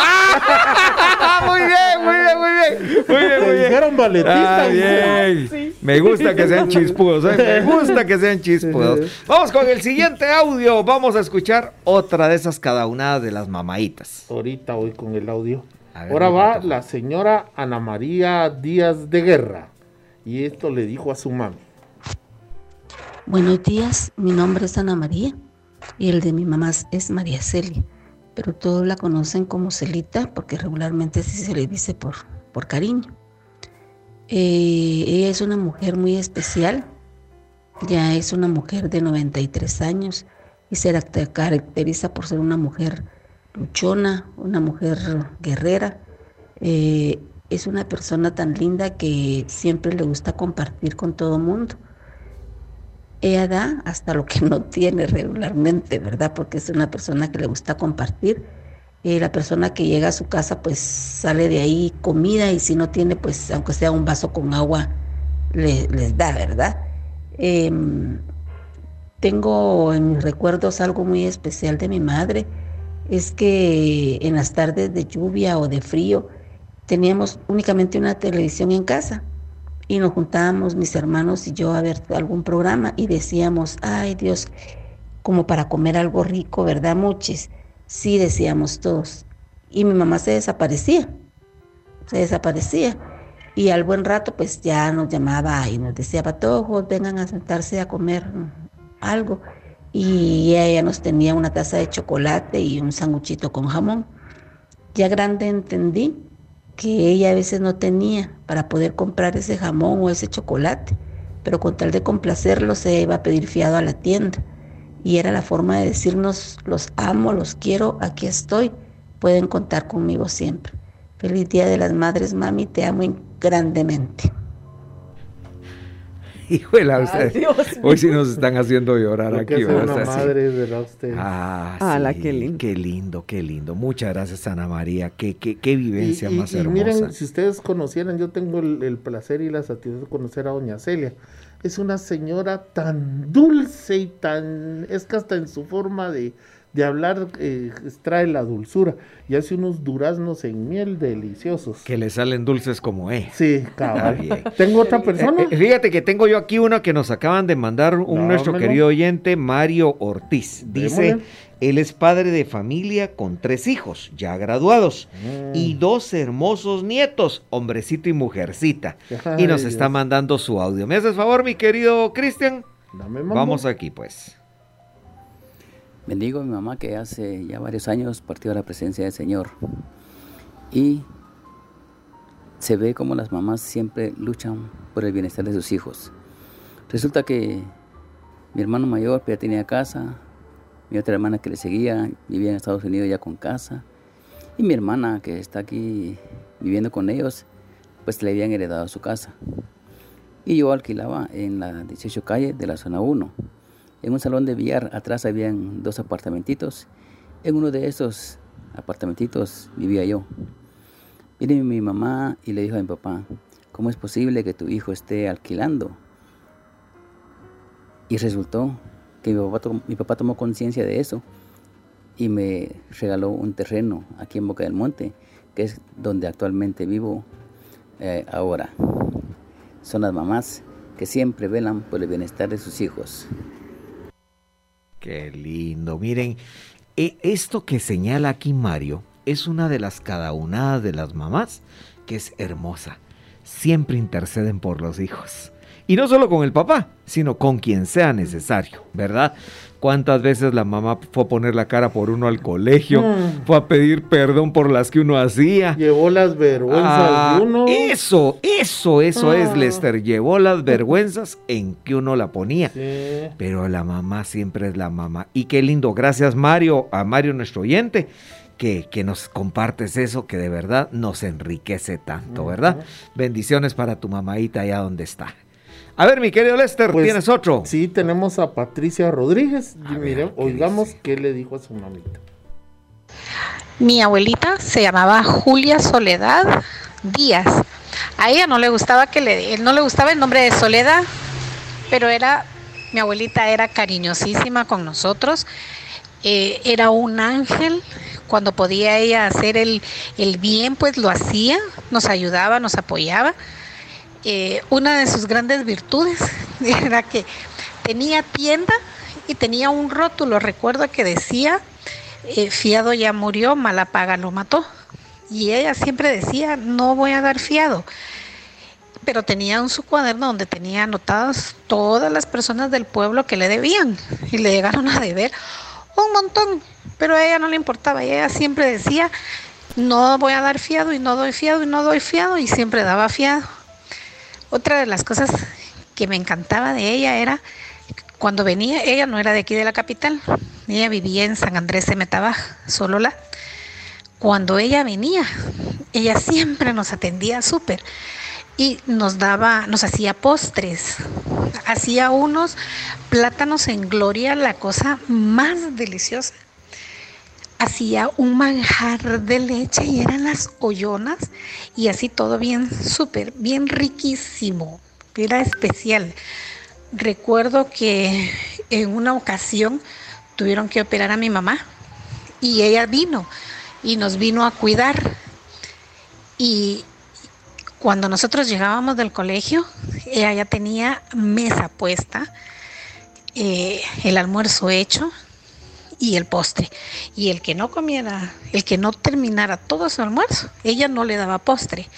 Y el postre era el manjar de leche o a veces hacía sus plátanos en gloria. En fin, ella veía qué hacía con tal de quedar bien con nosotros y que nosotros nos sintiéramos muy bien con ellos.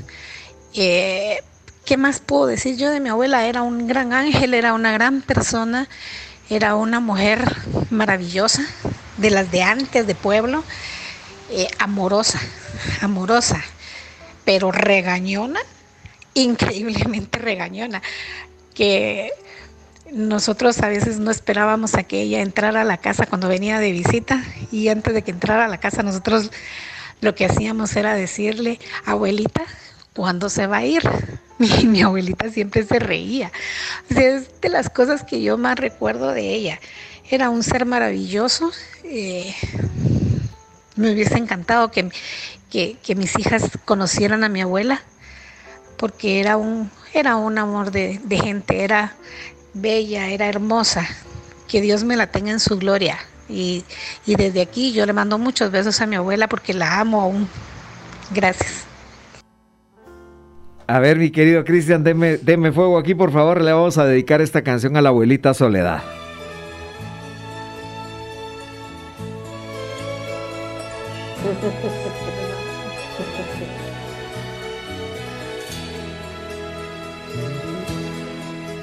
Soledad Eso. es tan tierna como la amapola que vivió siempre en el trigo sola. Sin necesitar de nadie. Ay, mi soledad. Qué linda canción, ¿verdad? Linda, linda. Hay mil canciones que se llaman Soledad, ustedes. Hay de Arjona, hay de Napoleón, en fin. Hay una eh, marcha. esta. Ah, sí, hay una marcha que se llama Soledad. También. Ay, pero fíjense qué lindo lo que, lo que señalaron, ¿verdad? Una abuelita enojona. Pero es que miren ustedes, las abuelitas también les toca corregir, ¿verdad? Y no es lo mismo que corrijan los papás que corrijan los abuelitos. Así que qué linda, qué linda vivencia, vos. de veras que estuvo muy bonita. Vamos a, vamos a ver. Ah, solo antes tenemos que saludar eh, eh, a, a una a ver, a una cumpleañera muy especial. Ah, pásame ahí. Búsquenme, por favor, las estamos. mañanitas, las mañanitas, porque no sabía yo que hoy, 15 de, de mayo, Wow. es cumpleaños de mi queridísima Doña Herminia.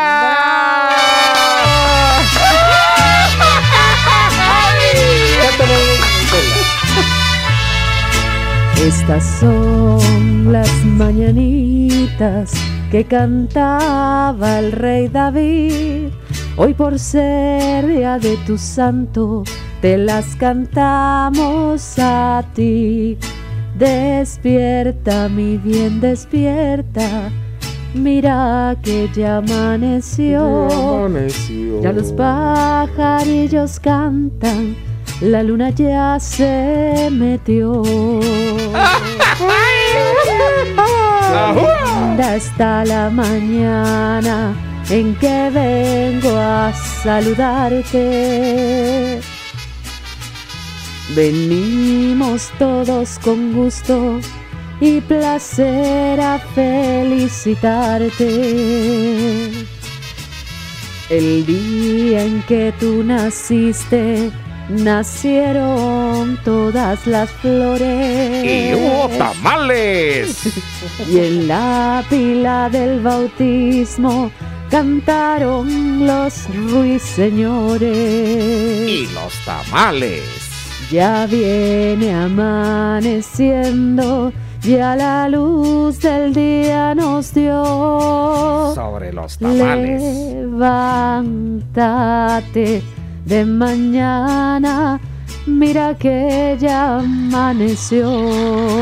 Y los tamales están calientes. ¡Felicitaciones! Ah, doña Herminia, la queremos mucho. Que Dios me la bendiga. Los mejores tamales de Guatemala hoy están de alegría y felicidad.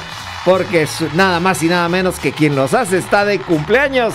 Así que, doña Herminia, hasta la zona 12 llega nuestro cariñoso saludo para usted y sus cohetes. A ver, ponga ponga los cohetes ahí, Lester. Pues, puchicas, oigan esos, esos Qué cohetes. montón de ametralladoras. Cohetes con eco.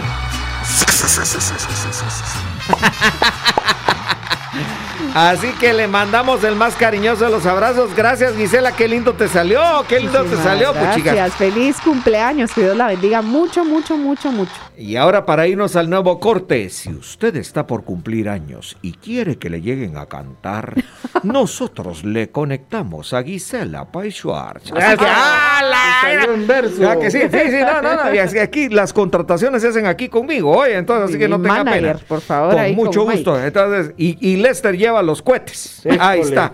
Yo llevo el sonido. Y yo, no, y yo soy el que grita, ¡Ajua! Ese es, es lo único que me sale ustedes. Ah, sí, en el ¿verdad? coro no, no, no sirve. sí. Sí. Como Ajuda es la Lotería Santa Lucía, que hoy un millón de quetzalitos y que pueden ser suyos en el sorteo ordinario. Y por supuesto les recuerdo que Le Bolsha, para todo Le Bolsha, va contigo, porque Le Bolsha está siempre justo para tu personalidad. Le Bolsha te distingue donde quiera que vayas y distribuidora de libros de LM, donde usted encuentra lo más selecto de la literatura mundial en sus propias manos y aquí en Guatemala. 13 calle entre octava y novena avenida de la zona 1. Regresamos en un instante.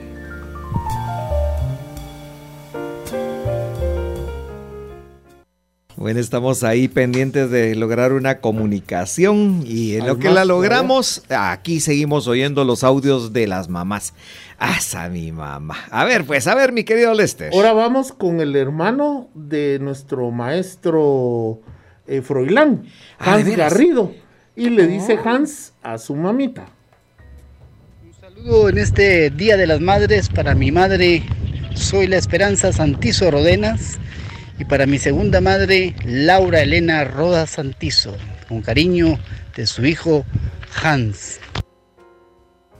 Ah, qué lindo, lo saludo, la saludo. Ahora vamos Pero con fíjate, fíjate, Lester, que quiero hacer un comentario ahí.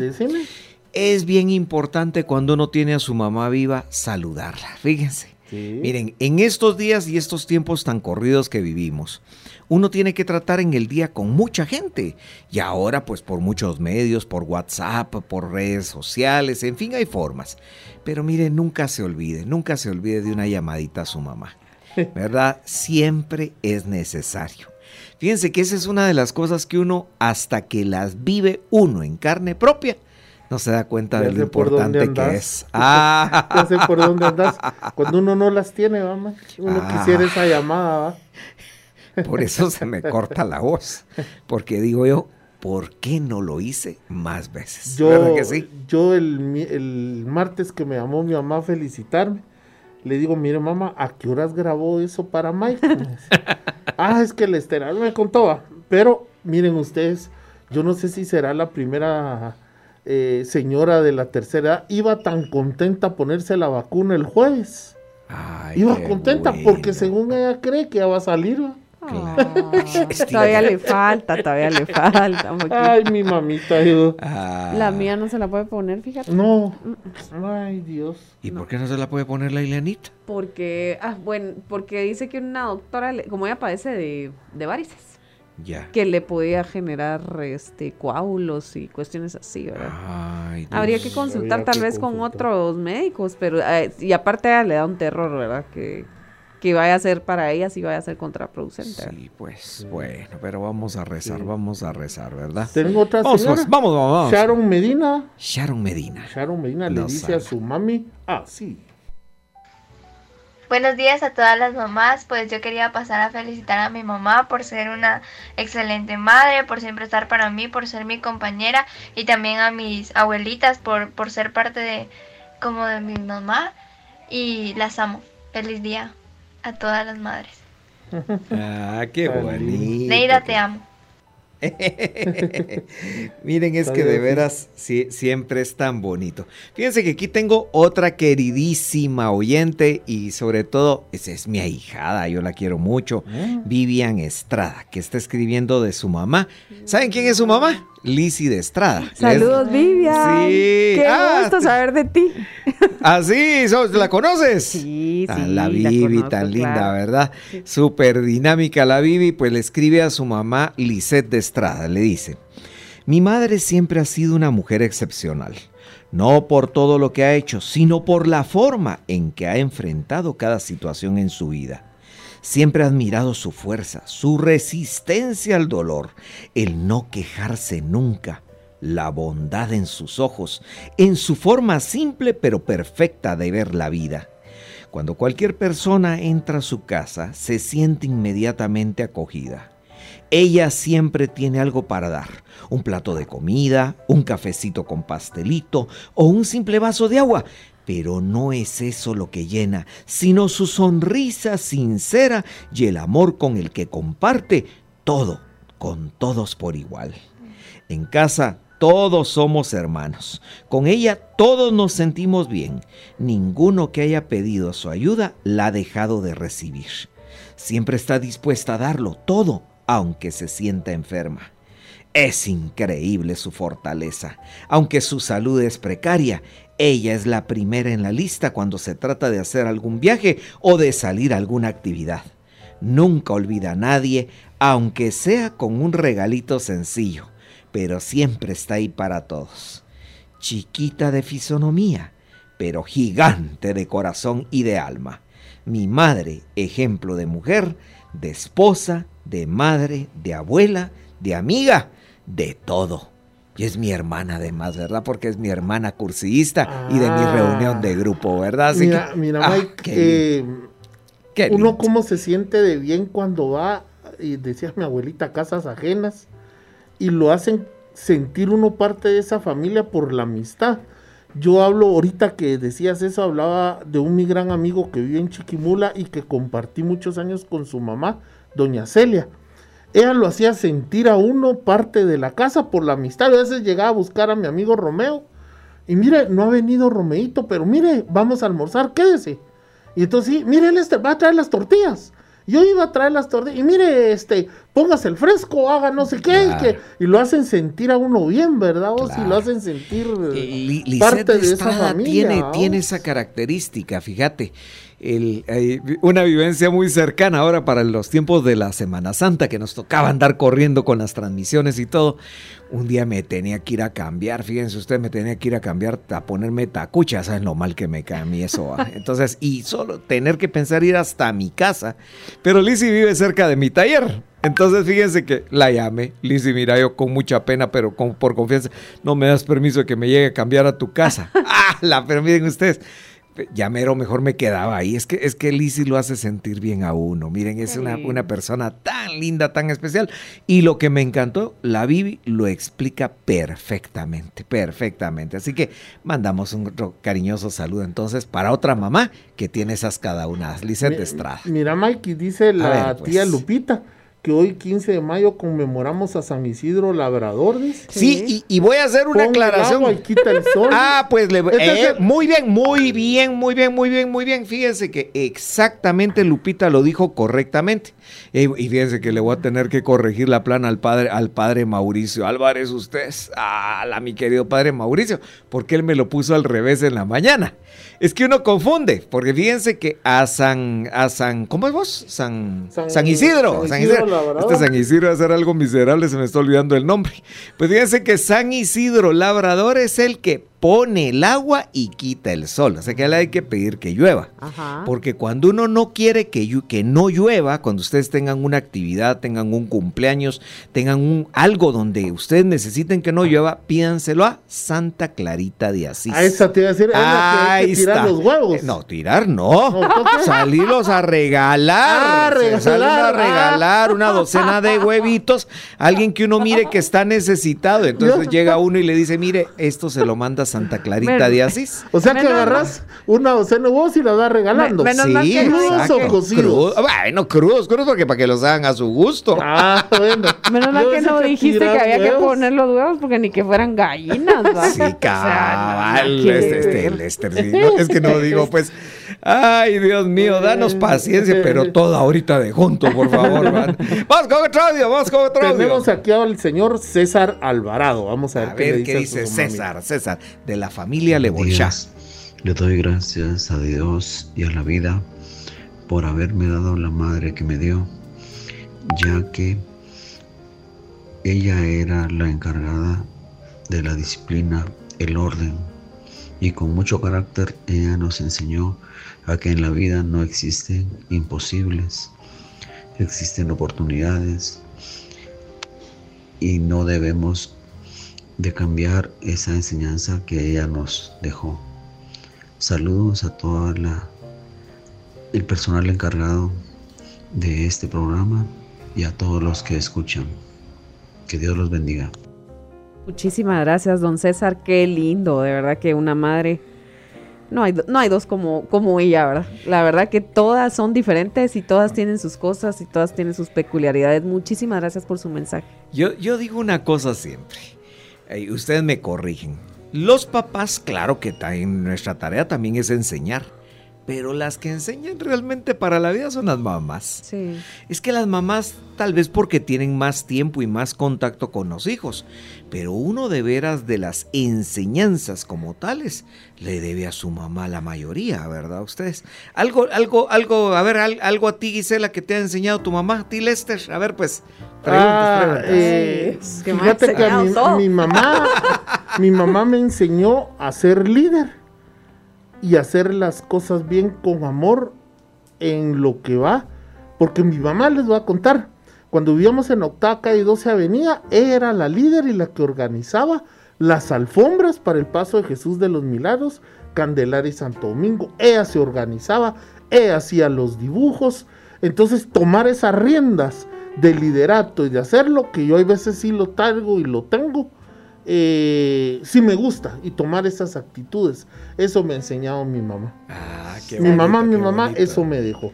Yo diría que mi mamá ser fuerte, ¿verdad? A no dejarse vencer. Ah, qué lindo. Eso creo yo ¿Y la que, tuya, es, que es lo que más me que enseñó. Una cosa bien curiosa, mi papá siempre fue muy buen platicador, mi papá era un buen orador, mi papá tenía mucha soltura. De hecho, yo creo que yo tengo la mitad del carácter de mi papá. Es decir, mi papá era mucho más... ¿De eh, dónde para dónde, Mike? Ah, sí, sí, de, de- de aquí para adelante. porque, porque mi papá era muy, muy social. Pero fíjense que yo a quien le debo el, el hablar en público es a mi mamá. Porque ella era la que me estudiaba, ella era la que me enseñaba, ella era la que me corregía, era la que me decía. Ella era la que escuchaba mis poesías y me decía lo que tenía que, que- que mejorar o que cambiar. Ella era la que siempre me servía para eso. Y miren, lo guardo en el corazón como algo muy especial, algo que ahora me encanta hacer, que es hablar, ¿verdad? Ustedes? Lo que Así pasa es que decir una sola cual- cualidad es de una madre es muy difícil. Ah, sí, Porque es tienen que, tantas. Es que desde, desde que está uno en los brazos de una madre es enseñarle todo. o sea, todo. Sí, fíjense que yo era mero, eh, como vos decís, ¿cómo es? Eh, siempre es, está el atarantado. ¿cómo Ah, sí, no, eso no se te ha quitado, no se te ha quitado. No, no, yo, no, no. Yo era no. mero atarantado y me ponía celoso por el festejo del Día de la Madre, porque decía, pero si uno de padre también, ¿verdad? Pero ¿sabes dónde entendí y comprendí la situación? Cuando uno se va acercando poco a poco a la Virgen María Ah, muy y entiende el papel y más en la película esta La Pasión. ¿Cómo no? Ahí entiende uno por qué es tan valorizada y, tan, y por qué es tan exaltada la mujer. Porque ese, ese, ese papel que, que, me, que, fre- que hace ahí la Virgen María con su hijo, puchis, eh, no sé qué, qué cualquier mujer se desgarraría saber que te van a matar a tu hijo, que te lo van a humillar y que tenés que tener la fuerza para aguantar y no decir déjenlo porque es mi hijo y, y no le hagan eso. Ahí entendí yo a la mujer. Sí, pero es que la fe, y esa es otra cosa, otra característica de las mamás, la fe. Las mamás, aunque no sean tan allegadas a Dios, son mujeres de fe, porque siempre creen en lo mejor para sus hijos, fíjense. Y a veces no tienen esa guía, pero buscan que los hijos se acerquen al bien. Claro, habrán excepciones, porque en la vida siempre hay excepciones, pero no es la generalidad. La mamá es la que también enseña el camino de la fe a los hijos. ¿Verdad? Es decir, es muy raro que nosotros, fíjense que esa es una tarea inherente al padre, porque nosotros somos los sacerdotes de nuestra iglesia doméstica, así lo dice la iglesia. Pero es la mamá la que lo hace ustedes. Es que de veras que sí. no ¿verdad? sé en qué momento nosotros nos cambiaron ese rol y nos pusieron los benefactores de llevar solo el dinero, vamos. Sí, un- solo ser proveedores. Entonces el papá, eh, no molesten al papá porque viene cansado de trabajar y pobre el papá trabajó, pero tenemos que tener también el ámbito y la y el, el- el soplo para, para también aconsejar a nuestros hijos, decirle, mira, hijo, no puedo ahorita, estoy cansado. No, ven, sentémonos y platiquemos. Que ahora ganas. muchos lo hacemos, ¿no? Sí, bueno, pero ya viene el mes de junio y vamos a reivindicar el papel. ¿Tenemos otra papá. anécdota? A ver, mi pato, por favor. Bueno, dice una anécdota de la vida con mi mamá, Ana María eh, Granillo de Cano. Oigamos lo que dice la anécdota. Su mamá. Contar algo lindo de mi mamá es imposible, porque todo lo que viví con mi madre fue hermoso. Pero una anécdota tan maravillosa que tengo de mi infancia es cuando mamá era enfermera de, del Hospital Roosevelt. Y entonces mi mamá trabajaba en la maternidad. Y cuando a ella le tocaba turnos de noche, nosotros como niños sufríamos cuando ella se tenía que ir. Entonces ella, con su corazón partido por, por nosotros, eh, nos llevó a, a cada uno uno por uno nos llevaba una noche a velar con ella y era tan bello saber que estábamos a la par de ella y nos ponía a dormir en algún lugar donde estuviera muy higiénico y donde estuviéramos a la vista de ella y protegido de todo. Nunca olvido esas eh, noches que fueron para mí una de las experiencias más lindas con mi madre. Qué cosa más linda. Y conozco, yo también la conozco a Ñani, ¿verdad? Mike, ¿usted por qué no nos dijo que teníamos que traer una caja de Kleenex? de... Fíjense que eso qué me recuerda a mi tía que también me crió. Mi tía era una enfermera y yo me sentía tan halagado cuando llegaba al hospital y oía, señor Salazar, señor Salazar aquí. Mi tía, fíjate que se llevaba apuntado a la casa y todas las noches estaba repasando qué tenía cada persona. Y sin abrir la papeleta, ella sabía la cama 4. La paciente se le hizo tal, tal, tal cosa y tal, tal, tal cosa. Y la cama, ella me enseñó a que cada paciente, que ahora para mí es un cliente, tengo que saber sus datos, su NIP y sus cosas así, y su archivo mental y físicamente. Me enseñó a ordenarme en el trabajo. Y mujeres trabajadoras, ¿verdad? Porque miren qué linda esa enseñanza es de una mujer trabajadora, Sí. ¿verdad? Ah, Qué lindo, qué lindo. Y saben una cosa, que antes de irnos del corte, lo lindo es que ella conoció a mi papá, porque mi papá fue jefe personal del Roosevelt. Fíjense Ah, ustedes, ¿de miren qué cosas tan bonitas, ¿verdad? Ay, qué bonito. Vamos al corte entonces, porque nos espera Lotería Santa Lucía. Un millón de quetzalitos para usted el día de hoy. Ah, la puchi, mire, es que saliendo de aquí a comprar su numerito, por favor. Tiene tiempo, porque a las 3 de la tarde que sea ahí el sorteo, usted tiene que tener su número para participar. Y por supuesto, le recuerdo que en los mejores centros comerciales del país está Le Bolchá, porque Le Bolchá va contigo. Regresamos.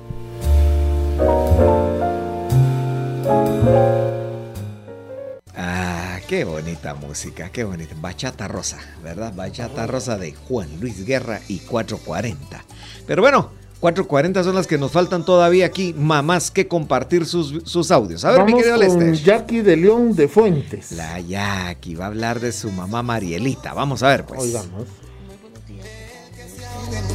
Hoy en el homenaje a mi madre, quiero mi madre, Mariela Alvisuras. Esa mujer que tiene un corazón enorme. Volvamos a, empezar, enorme. volvamos a empezar, mi querido Perdón, Lester. Perdón, perdón, que es que se me, se me- Muy buenos días a cada uno de ustedes. Hoy en el homenaje al Día de las Madres, quiero hacer mención de mi madre, Mariela Alvisuras. Esa mujer que tiene un corazón enorme, enorme, para dar apoyo al que lo necesita, para cuidar de enfermos si se lo piden. Hoy en el Día de las Madres quiero agradecerle con toda la vida. Quiero decirle que la amo y sobre todo agradecerle porque ella es la que cuida de mi hija cada día que me voy a trabajar. Ella es la que llena de, mi, de vida a mi hija, la que se pone a jugar con ella, la que le da de comer y por sobre todo le da amor. Gracias a ella, el día de hoy mi hija es quien es. Le quiero agradecer por cada uno de los días que pasé con ella. Por sobre todo quiero agradecerle porque ella es una mujer llena de vida, una mujer ejemplo a seguir, mi heroína. Qué lindo, qué lindo Qué reconocer a su bonita. mamá como heroína, fíjense, ¿verdad?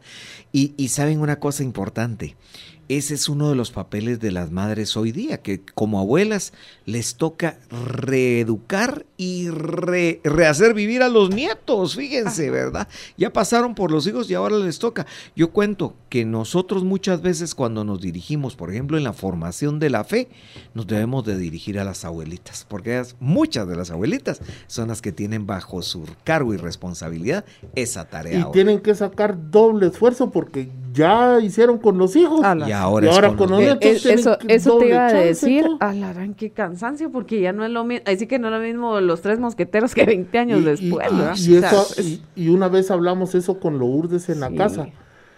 Si nosotros que somos padres de familia, hablo nosotros tres, ¿verdad? y también Lourdes, tenemos a veces ciertos problemas con nuestros hijos de, de, mm, forma de proceder o de comportamiento. Ya las pobres abuelitas cuando tienen a los papás en Estados Unidos y solo mandan dinero, y aquí las pobres abuelitas tienen que sí. Sí. reventarse. La verdad que sí, qué labor. Así que miren, Dios les ha dado una fuerza especial, no cabe duda. Ahorita ¿verdad? viene una amiga muy especial que yo la aprecio mucho y que canta bonito, Claudia Pacheco.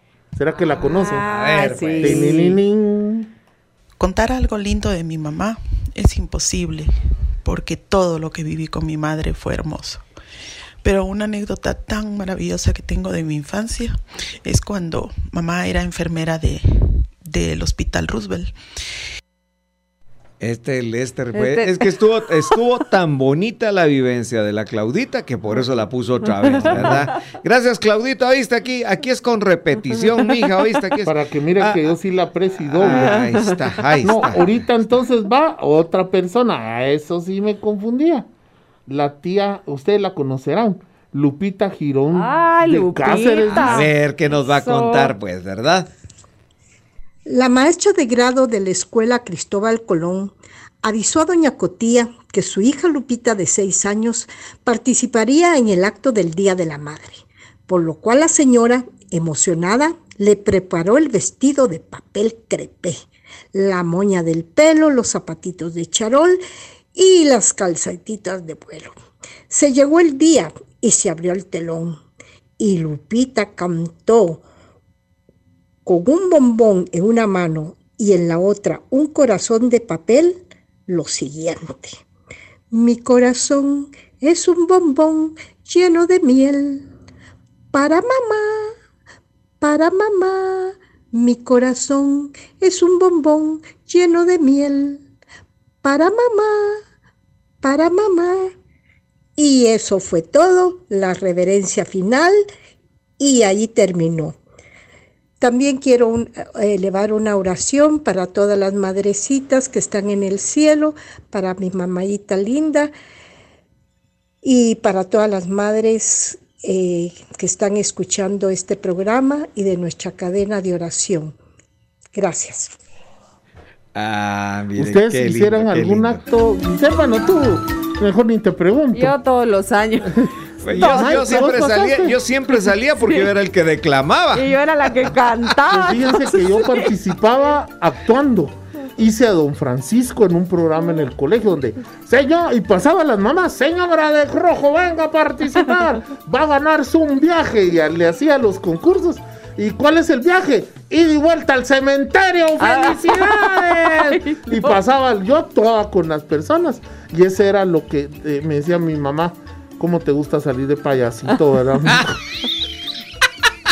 Me- ya no era actor, vamos.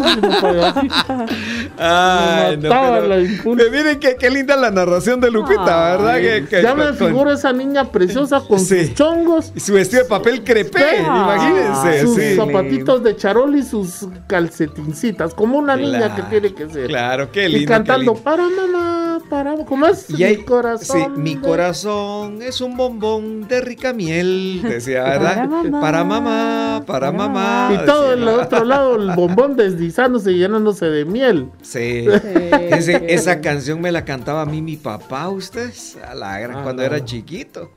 Ah, ¿Ya, la- ya había miel? Yo me acuerdo cuando mis hijos grandes hacían actos en el colegio porque, pues, bueno, los chiquitos no, hici- no hicieron tantas y con esto de la pandemia tampoco, ¿verdad, Mike? Entonces desde la casa... Ni Gabriel ni Daniela, ¿verdad? Pero los grandes sí. Ay, Dios, Mike. Yo solo con ver que se paraba en el escenario estaba chillando. Ay, Era otra de, Lourdes. Cabal, cabal, cabal, ¿verdad? Sí. Vamos con otra mamá, vamos a con otra mamá. Jennifer eh, López. Anaí. Ah. Anaí. Está con Ben Affleck. Ye- Jenny Ana- Ana- Anaí. Anaí. Ella es una de nuestra hermana Josefina. Así dice. A ver, pues. Buenos días a todos. Eh, yo quiero felicitar este día a mi abuelita María Teresa Guerrero y a mi mamá eh, Wendy Álvarez. Ellas fueron eh, las personas que me criaron y me enseñaron a ser una persona fuerte, luchadora, eh, a cumplir lo que quiero. De parte de mi abuelita siempre fue aquello de que me enseñó a, a rezar, estar siempre con Dios, a preparar los platillos típicos, a ser una niña feliz. Eh, por parte de mi mamá siempre me, me enseñó y me ha enseñado siempre a que luche por lo que quiero, a seguir estudiando, a trabajar duro y, y siempre su amor. Eh, ambas fue su amor, ellas me criaron, este fue me hicieron ser una persona feliz y les mando un fuerte abrazo de parte de su hija o de su nieta eh, Jennifer Y también a todas las madrecitas que no las han saludado, les deseo un feliz Día de la Madre y un fuerte abrazo y que Dios me las bendiga. Qué lindo, qué lindo. Miren, qué importante lo que señala Jenny. ¿Quién es la que enseña dentro del hogar la fortaleza? Fíjense que la fortaleza, esa virtud, de virtud cardinal, es la mamá. Porque la mamá es la que está con uno en las enfermedades. Es la que está uno cuando tiene uno sus fracasos, ¿va? Ah, cuando sí. regresa uno del colegio. Que yo me acuerdo cuando me bajaba del bus y mi mamá solo me miraba y me decía, usted lloró, me decía. Sí. Pues chicas, ¿cómo sabrá mi mamá? Entonces, o cuando yo le decía alguna mentira que me decía que en la frente me salió un letrero donde decía que mentía. Entonces me bajaba del bus y una vez me ponía la mano en la frente. que no viera el letrero. Fíjate que, fíjate que Pero mira, cuando ser yo, fuertes. yo Sí. hacía algo malo, mi abuelita, que fungía muchas veces, cuando mi tía era la que me sonaba, me pegaba. Sí. Ella así me dibujaba el mapa en relieve. Pero no nada. te dio lo suficiente. sí, pero mi abuelita me decía, mi hijo, sé entendido. Me decía, hasta los animalitos se entienden, porque usted no me Así era. Así le decía Ella, a uno. ella le bajaba a uno el mosh y sentía más duro las palabras de mi abuelita que los, los golpes de mi. Mi Claro, abuelita claro. era súper Sí. estricta, Mike. Así. No, mi abuelita era un Mi- corazón. no, mi abuelita no es que fuera mala gente, pero sí súper estricta, ¿verdad? ¿Sabes- Entonces, sí, decía? ¿Cómo se llama tu abuelita? ¿Cómo se llama tu abuelita? Piedad, piedad, Piedad. izquierdo, vida de Schwartz. ¿Sabes qué le decía Pero mi, mi- abuelita? mi le decía a mi tía, no le pegue, le decía, no le pegue al niño. No, y le decía a mi tía, este hombre, este es hombre tiene que enseñarle a cuentazos, disculpa. La de- No, no, no, mi abuelita tenía la, la, eh, mi abuelita una mirada te da. Sí. O sea, y ya estabas parado allá a la par de ella, ¿verdad? No, yo tuve mi, Era- abuelita, mi consentidora.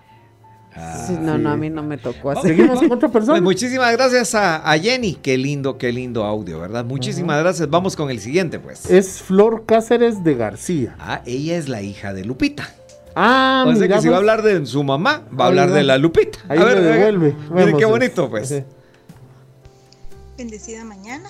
Eh, doy especialmente gracias a nuestro hermano Mike por permitirme dirigir estas breves, pero muy cariñosas palabras a mi madrecita Ana Guadalupe Girón Morales, mejor conocida como Lupita Girón, y para nosotros sus cuatro hijos, diez nietos y dos bisnietos la llamamos cariñosamente Tita. Pues cuéntanos algo lindo de tu mamá, me dijeron. Y pensé, pues difícil tarea me han puesto, porque uno como hijo tiene tantas anécdotas eh, lindas que decir de su madre, que el tiempo se hace eh, corto. Pero hoy en este Día de la Madre, a mi mami Lupita, le doy infinitamente gracias por ser ese ejemplo de entrega amorosa y desinteresada para cada uno de nosotros. Gracias, gracias, madrecita de verdad, por todo lo que haces en nuestras vidas, por siempre estar atenta y preocupada por las necesidades, planes, alegrías, tristezas, proyectos de tus hijos, nietos y bisnietos. Porque no importando nuestras diferencias de caracteres, sabes darnos amor a cada uno según nuestras cada unadas, diría Mike. Eh, hoy en el Día de la Madre y siempre quiero decirte, madrecita, en nombre de toda tu familia, que damos gracias a Dios por la hermosa madre que nos dio, que ha sido luz en nuestras vidas, ayudándonos a cada uno con tanto amor. Pedimos al Señor te bendiga con infinita salud, ánimo, más alegría de la que siempre nos proyectas y mucha vitalidad para seguir siendo esa persona tan especial que ya eres para nosotros y para muchas personas que siempre nos dicen que eres una persona muy especial en sus vidas también. Que las promesas de Jesús siempre llenen tu corazón, te den esperanza, te den mucha fortaleza. Gracias Señor por haberte escogido como nuestra madre, abuela y bisabuela y le pedimos con todo nuestro corazón que te cuide y proteja siempre. Que la Virgencita sea siempre tu amparo, tu refugio y nosotros te decimos con todo el corazón que te amamos, Madrecita. Ala, Uy, qué, qué, qué mensaje tan lindo. Mira. Mike, Ustedes. yo en poco tiempo, pues casi dos años que yo voy a conocer a la tía Lupita, sé el corazón noble y de pollo que tiene, pero Dios ha sido tan lindo con ella que la ha dejado ver bisnietos, vamos, Mike. la ha dejado ver bisnietos y, y me recuerdo que esas navidades, esos cumpleaños en la casa de la tía Lupita deben ser pero formidables y alegres, ¿no? Sí, mira, mira Lester. Yo conozco gente llena de amor, ¿oíste? Conozco gente que, que, que Dios ha puesto en su corazón muchísimo amor. Pero en el corazón de la Lupita, a la puchica, Dios se sirvió con la cuchara grande. ¿os? Es que le dio las mejores tazadas, cucharón. que- sí, Ahí sí, sí, cucharón sí, no, ahí fue por cubetazo, ¿viste? ¿Verdad? Porque de veras, qué mujer tan llena de amor. Es que la tía Lupita es única. Me escribió para mi cumpleaños. Me emociono al hablar de ella. Fíjense que es que hay muchas cosas que no podría contarlas porque si las cuento le echo a perder el milagro a, Dios en ella. Mm, Sí, Pero, pero, pero es gente buena, buena, buena. Fíjense ustedes, es una persona de veras dedicada a hacer el bien sin estar viendo a quién. Fíjense Sí, ustedes, así, de veras es una persona tan llena de tiene amor. sus ocurrencias. que en lugar de dar cola, anda riendo. Es que es linda, ¿no? La Lupita es linda, Es es linda, chula. ¿verdad? Pero sí, ya les digo, miren, yo, yo solo resumiría esto para todos nuestros oyentes. Cuando uno habla de una persona como la Lupita, hay que saber que hay gente que ha sido tocada por Dios porque se han dejado. Y esa es Lupita. Ojalá si fuéramos todos. ¿Nos ¿verdad? quedan dos? Bueno, pero va a ser cuando regresemos A ver. porque vamos al corte gracias a... Le Lotería Santa Lucía, porque se ve y se siente tu corazón. Distribuidora de libros modernos. Ya regresamos.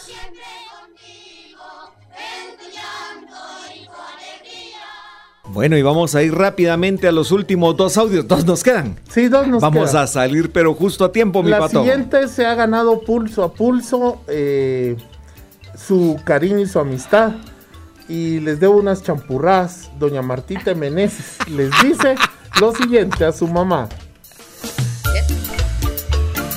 Buenos días, mi madre Lolita Vega Uriza fue una madre para mí, una luz y una guía para mis nietos fue nuestro mejor camino que ella nos enseñó. Gracias. Una luz para sus, sus hijos y sus nietos, ¿verdad? Bueno, ya lo decíamos. Es que la que es mamá es mamá dos veces, ¿verdad? Ustedes. Sí. Y las que tienen bisnietos, porque ahora, fíjense que ahora ya vivimos una época es- especial. Ahora las, las señoras ya tienen bisnietos. ¿Por Sí, qué? por- Porque como hay tan poca diferencia entre generación y generación, ya ven, en el caso de Lisette de Estrada, yo tuve la alegría de verlas a ellas en cinco generaciones, fíjense, Sí. porque Ay, ay, ay. vi a la abuelita de Lisette, a su mamá, a Lisette, a sus hijas y a sus nietas. Y Ah, ahora ya tiene bisnieta. ¿Qué tal? A- ahora, ¿verdad, Mike? Pero saber cómo serán las generaciones que vengan, porque precisamente eso estaba escuchando un programa el otro día que dice, como ahora se casan muy tarde, digamos, el- los jóvenes, los que se casan, ¿verdad, Mike? Y quieren tener hijos. Entonces, eh, como que los niños se van perdiendo la oportunidad de tener abuelos y de tener bisabuelos y de tener toda esa sabiduría. Lamentablemente, ¿verdad? Pero bueno. Si eso modo, no se arregla, esperar. si eso no se arregla y en vez de hijos van a tener nietos. Vamos con el siguiente, vamos con el siguiente. Y la última, Marilena Alvisures. A ver, pues. A ver qué nos dice Marilena Alvisures. Este saludo es para alguien muy especial, para mi madrecita, Sara de Alvisures, que desde hace seis años ya se encuentra gozando de la presencia de Dios. Este saludo es para alguien muy especial, para mi madrecita, Sara de Alvisures, que desde hace seis años ya se encuentra gozando de la presencia de Dios, enviándole desde acá un abrazo enorme, un beso recordándote, madrecita, siempre por tu, por tu ejemplo, por tu lucha, por tu amor incalculable, por haber hecho en nosotros, hombres y mujeres de bien, enseñándonos lo más, lo más importante, el amor a Jesús, el servicio, el amor a nuestros hermanos, la caridad, la misericordia y siempre tendiendo la mano a quien más lo necesita. Gracias por ese ejemplo, por ese amor. Te amo, mamá. Qué lindo. Sí, mi patojo. Mike, eh, vos y yo hemos pasado ese, ese, esa experiencia. No sé si decirle triste o especial, Giselle. Yo creo que algún día la vas a pasar o no sé si ya la pasaste, pero despedirse de un ser querido, de una madre para uno y que la madre le diga a uno y le recuerde todavía los errores que ella una vez le corrigió por decirte, mi hijo, cambie su carácter, no le va a llevar a nada bueno. Mire, yo ya me voy. Eh, y que le diga esas cosas. Eh, eso que hablaba ahorita Mariela me ponía a pensar de las madres que van a descansar, pero lo llevan a uno en el corazón como hijo, ¿verdad, Mike? Claro, y no lo dejan de, de, de tener en el pensamiento, ¿verdad? Son tan chulas las madres que no descansan de uno, ¿verdad? Vos, eh, yo te apuesto que No. mis tías, tu mamá, En el están allá, tu abuelita, están allá pidiéndole por uno y diciendo, ojalá que este baboso no haga lo mismo. Ay, se- ay, que señor. cambie". Señor, no le tomes en cuenta ese pecado de decir, ¿verdad que sí? Sí, Sí, lo que pasa es que te, o sea, tú pasas a ser segundo plano y los hijos a ser prioridad. Claro. Entonces, eh, eso es lo que más te importa, ¿verdad? No puedes dejar de pensar en un hijo. Es más, estás, estás dormida y oís un ruidito y ¡pum! Ya estás sentada. ¿Qué está pasando? No importa la edad que tenga. Eh, Yo, yo lo estoy viendo actualmente en mis nueras, porque veo cómo mis nueras eh, de pronto con sus bebés han tenido que cambiar su vida, pues, ¿verdad? Como a la mujer le cambia la vida, y le cambia pero de una manera abrupta, porque después de ser quizás la consentida, la princesa, ¿dónde estará la chica fresa? Ah, entonces- ¿Dónde está la reina? ¿Dónde estará la reina? Entonces, lástima que el DJ aquí es más sordo que, que- Ay, que- Dios, es más sordo que un poste, Está ¿verdad? Pero en durmiendo fin. aquí mi gordo. Bueno, entonces, pues, eh, pues, eh, eh, imagínate ¿Mm? de pronto eh, vienen las desveladas, las preocupaciones, ¿verdad? Yo siempre digo para cuando la mamá se le enferma por primera vez uno de los de los bebés. Ah, Mike es- sin que haya nacido. Sí, es cierto. Es que a veces, o sea, hay embarazos que son, son bonitos y son buenos y todo, pero aunque sean bonitos, Mike, o sea, uno engorda, se hincha, un montón de y siente al bebé adentro, o sea, uno tiene esa conexión desde que el niño está adentro, no no es cuando el niño nace, cuando uno lo ve, es ala, qué lindo es mi hijo y todo. Pero uno ya, ya está viviendo con él desde que uno lo está esperando. Y, y no digamos si son complicados los embarazos. Claro. Todo lo que la mamá aguanta, etcétera, etcétera, con Ah. tal de que ese niño venga al mundo. A ver, a ver, Gisela, una de las preguntas que para que no se nos queden en el tintero. Capciosas. A ver, ¿cuál fue la cólera más grande que le diste a tu mamá? Según Ah. tú, según tú. A ver, pues, porque esa era la vivencia que te tocaba a ti. A la hay varias. Ah, pero, Pero no, pobrecita la, vale. la, la Ileanita va con Tendría razón. que sacar un listado aquí. Eh, ah, una de las cóleras más grandes, tal vez cuando, cuando resulte embarazada, ¿verdad, Mike? Claro, claro. Sí. claro. Sí, yo, yo, yo igual, yo pienso que eso fue la, la cólera más grande. Pero no sé si fue cólera No, en realidad. Es Pero que sí tuvo que haber sido enojo, tuvo que haber sido enojo porque de plano, ¿verdad? yo creo Pero- que fue como una mezcla entre preocupación, ¿verdad? Y- y- Solidaridad, solidaridad, porque ¿y qué va a hacer este, este, esta patoja? ¿Qué va a hacer este patojo siendo tan jóvenes, verdad? Para pues, salir adelante, ¿sí? O sea, y, y nunca nos quitaron el apoyo, ¿verdad? No. Porque a- ahí va la otra cosa, pues, ¿verdad? Los papás, las mamás especialmente, las mamás siempre apoyando, siempre estando con uno y de veras para, para ayudar. Yo les, les digo la cólera. A ver. Un día que mi tía nunca iba al colegio y ese día fue a pagar el colegio y yo no llegué a estudiar, me capié. ¡Ah! Y cuando regresé, me esperó en la casa con el almuerzo hecho, porque ya vivíamos juntos, ya no vivía mi abuelita. Y yo entré, ¿qué tal te fue en el colegio? Bien, bastante deberes. Hasta todo. cansado llegaste, vamos. Y me va sacando el maletín y en el maletín venía el uniforme porque yo salí y no me llevaba el uniforme. Ay, lo sino me llevaba- pescoseo, lo pescoseo, diría mi abuelita. Me llevaba la ropa particular. ¿Saben dónde me iba a cambiar? Allá a San Francisco. A la hora de la misa me ponía el otro pantalón y todo, ya salía así. Y me va dando una... Ese día no me pegó, pero me dio una regañada y llorando porque ya tenía el accidente y a él le costaba irse. Mira que ese día yo sentí que la amargura de mi tía hacia conmigo por, por eso, ¿verdad? Claro. Y ese día creo que fue la cólera porque yo no llegué a estudiar, ella llegó a pagar el... Y a mí me daba el dinero para que pagara. Sí, es Pero que ese día ella dice que, como vos decís, el ángel de la guarda o el demonio que la guarda, no sé quién, le dijo anda al colegio, anda a pagar. a veces Y hay, hay- no vino. Hay ciertos patojos que uno le está diciendo, por aquí andate, por aquí, por aquí, por-", pero no sé, va, May, como que hay que ver el cerebro, no, no sé, la verdad es, es bien difícil. Dice la tía Lupita, si supieran las lágrimas que me brotan y pudieran oír los latidos de mi corazón de la emoción a escuchar tan bellas palabras, primero de mi hija y la opinión de ustedes hacia Ah, mi tan persona. linda. Los quiero mucho y los mando un besito. Tan bella, Lu- linda. Lupita, usted es preciosa. Un Tan fuerte abrazo, la queremos mucho. Lástima que ya no la hemos podido tener aquí con sus, sus pastelitos, su chocolate, ella tan fina. Pero la vamos a tener, la vamos a tener. Ah, Hasta adornito nos trajo para la mesa, ¿se, acuerdan? Hasta nos adornó la Linda. mesa. Este, sí. este, esta, inolvidable. esta pandemia no nos vence, ni No, nos va a no, vencer jamás. Bueno, música de salida, señores, porque esto se acabó. Ya- ya dejen de llorar, puchica, pare ya- de llorar, ya hermano. Pare de sufrir. Ya. Ay, ay, ay. Usted hoy en día le damos la mascarilla que usó. La mascarilla sagrada. La mascarilla La- la sagrada de chamarra de Israel. la Ah, La que usó Ben Sí. allá en el desierto. La chamarra Sahara. de la sanación.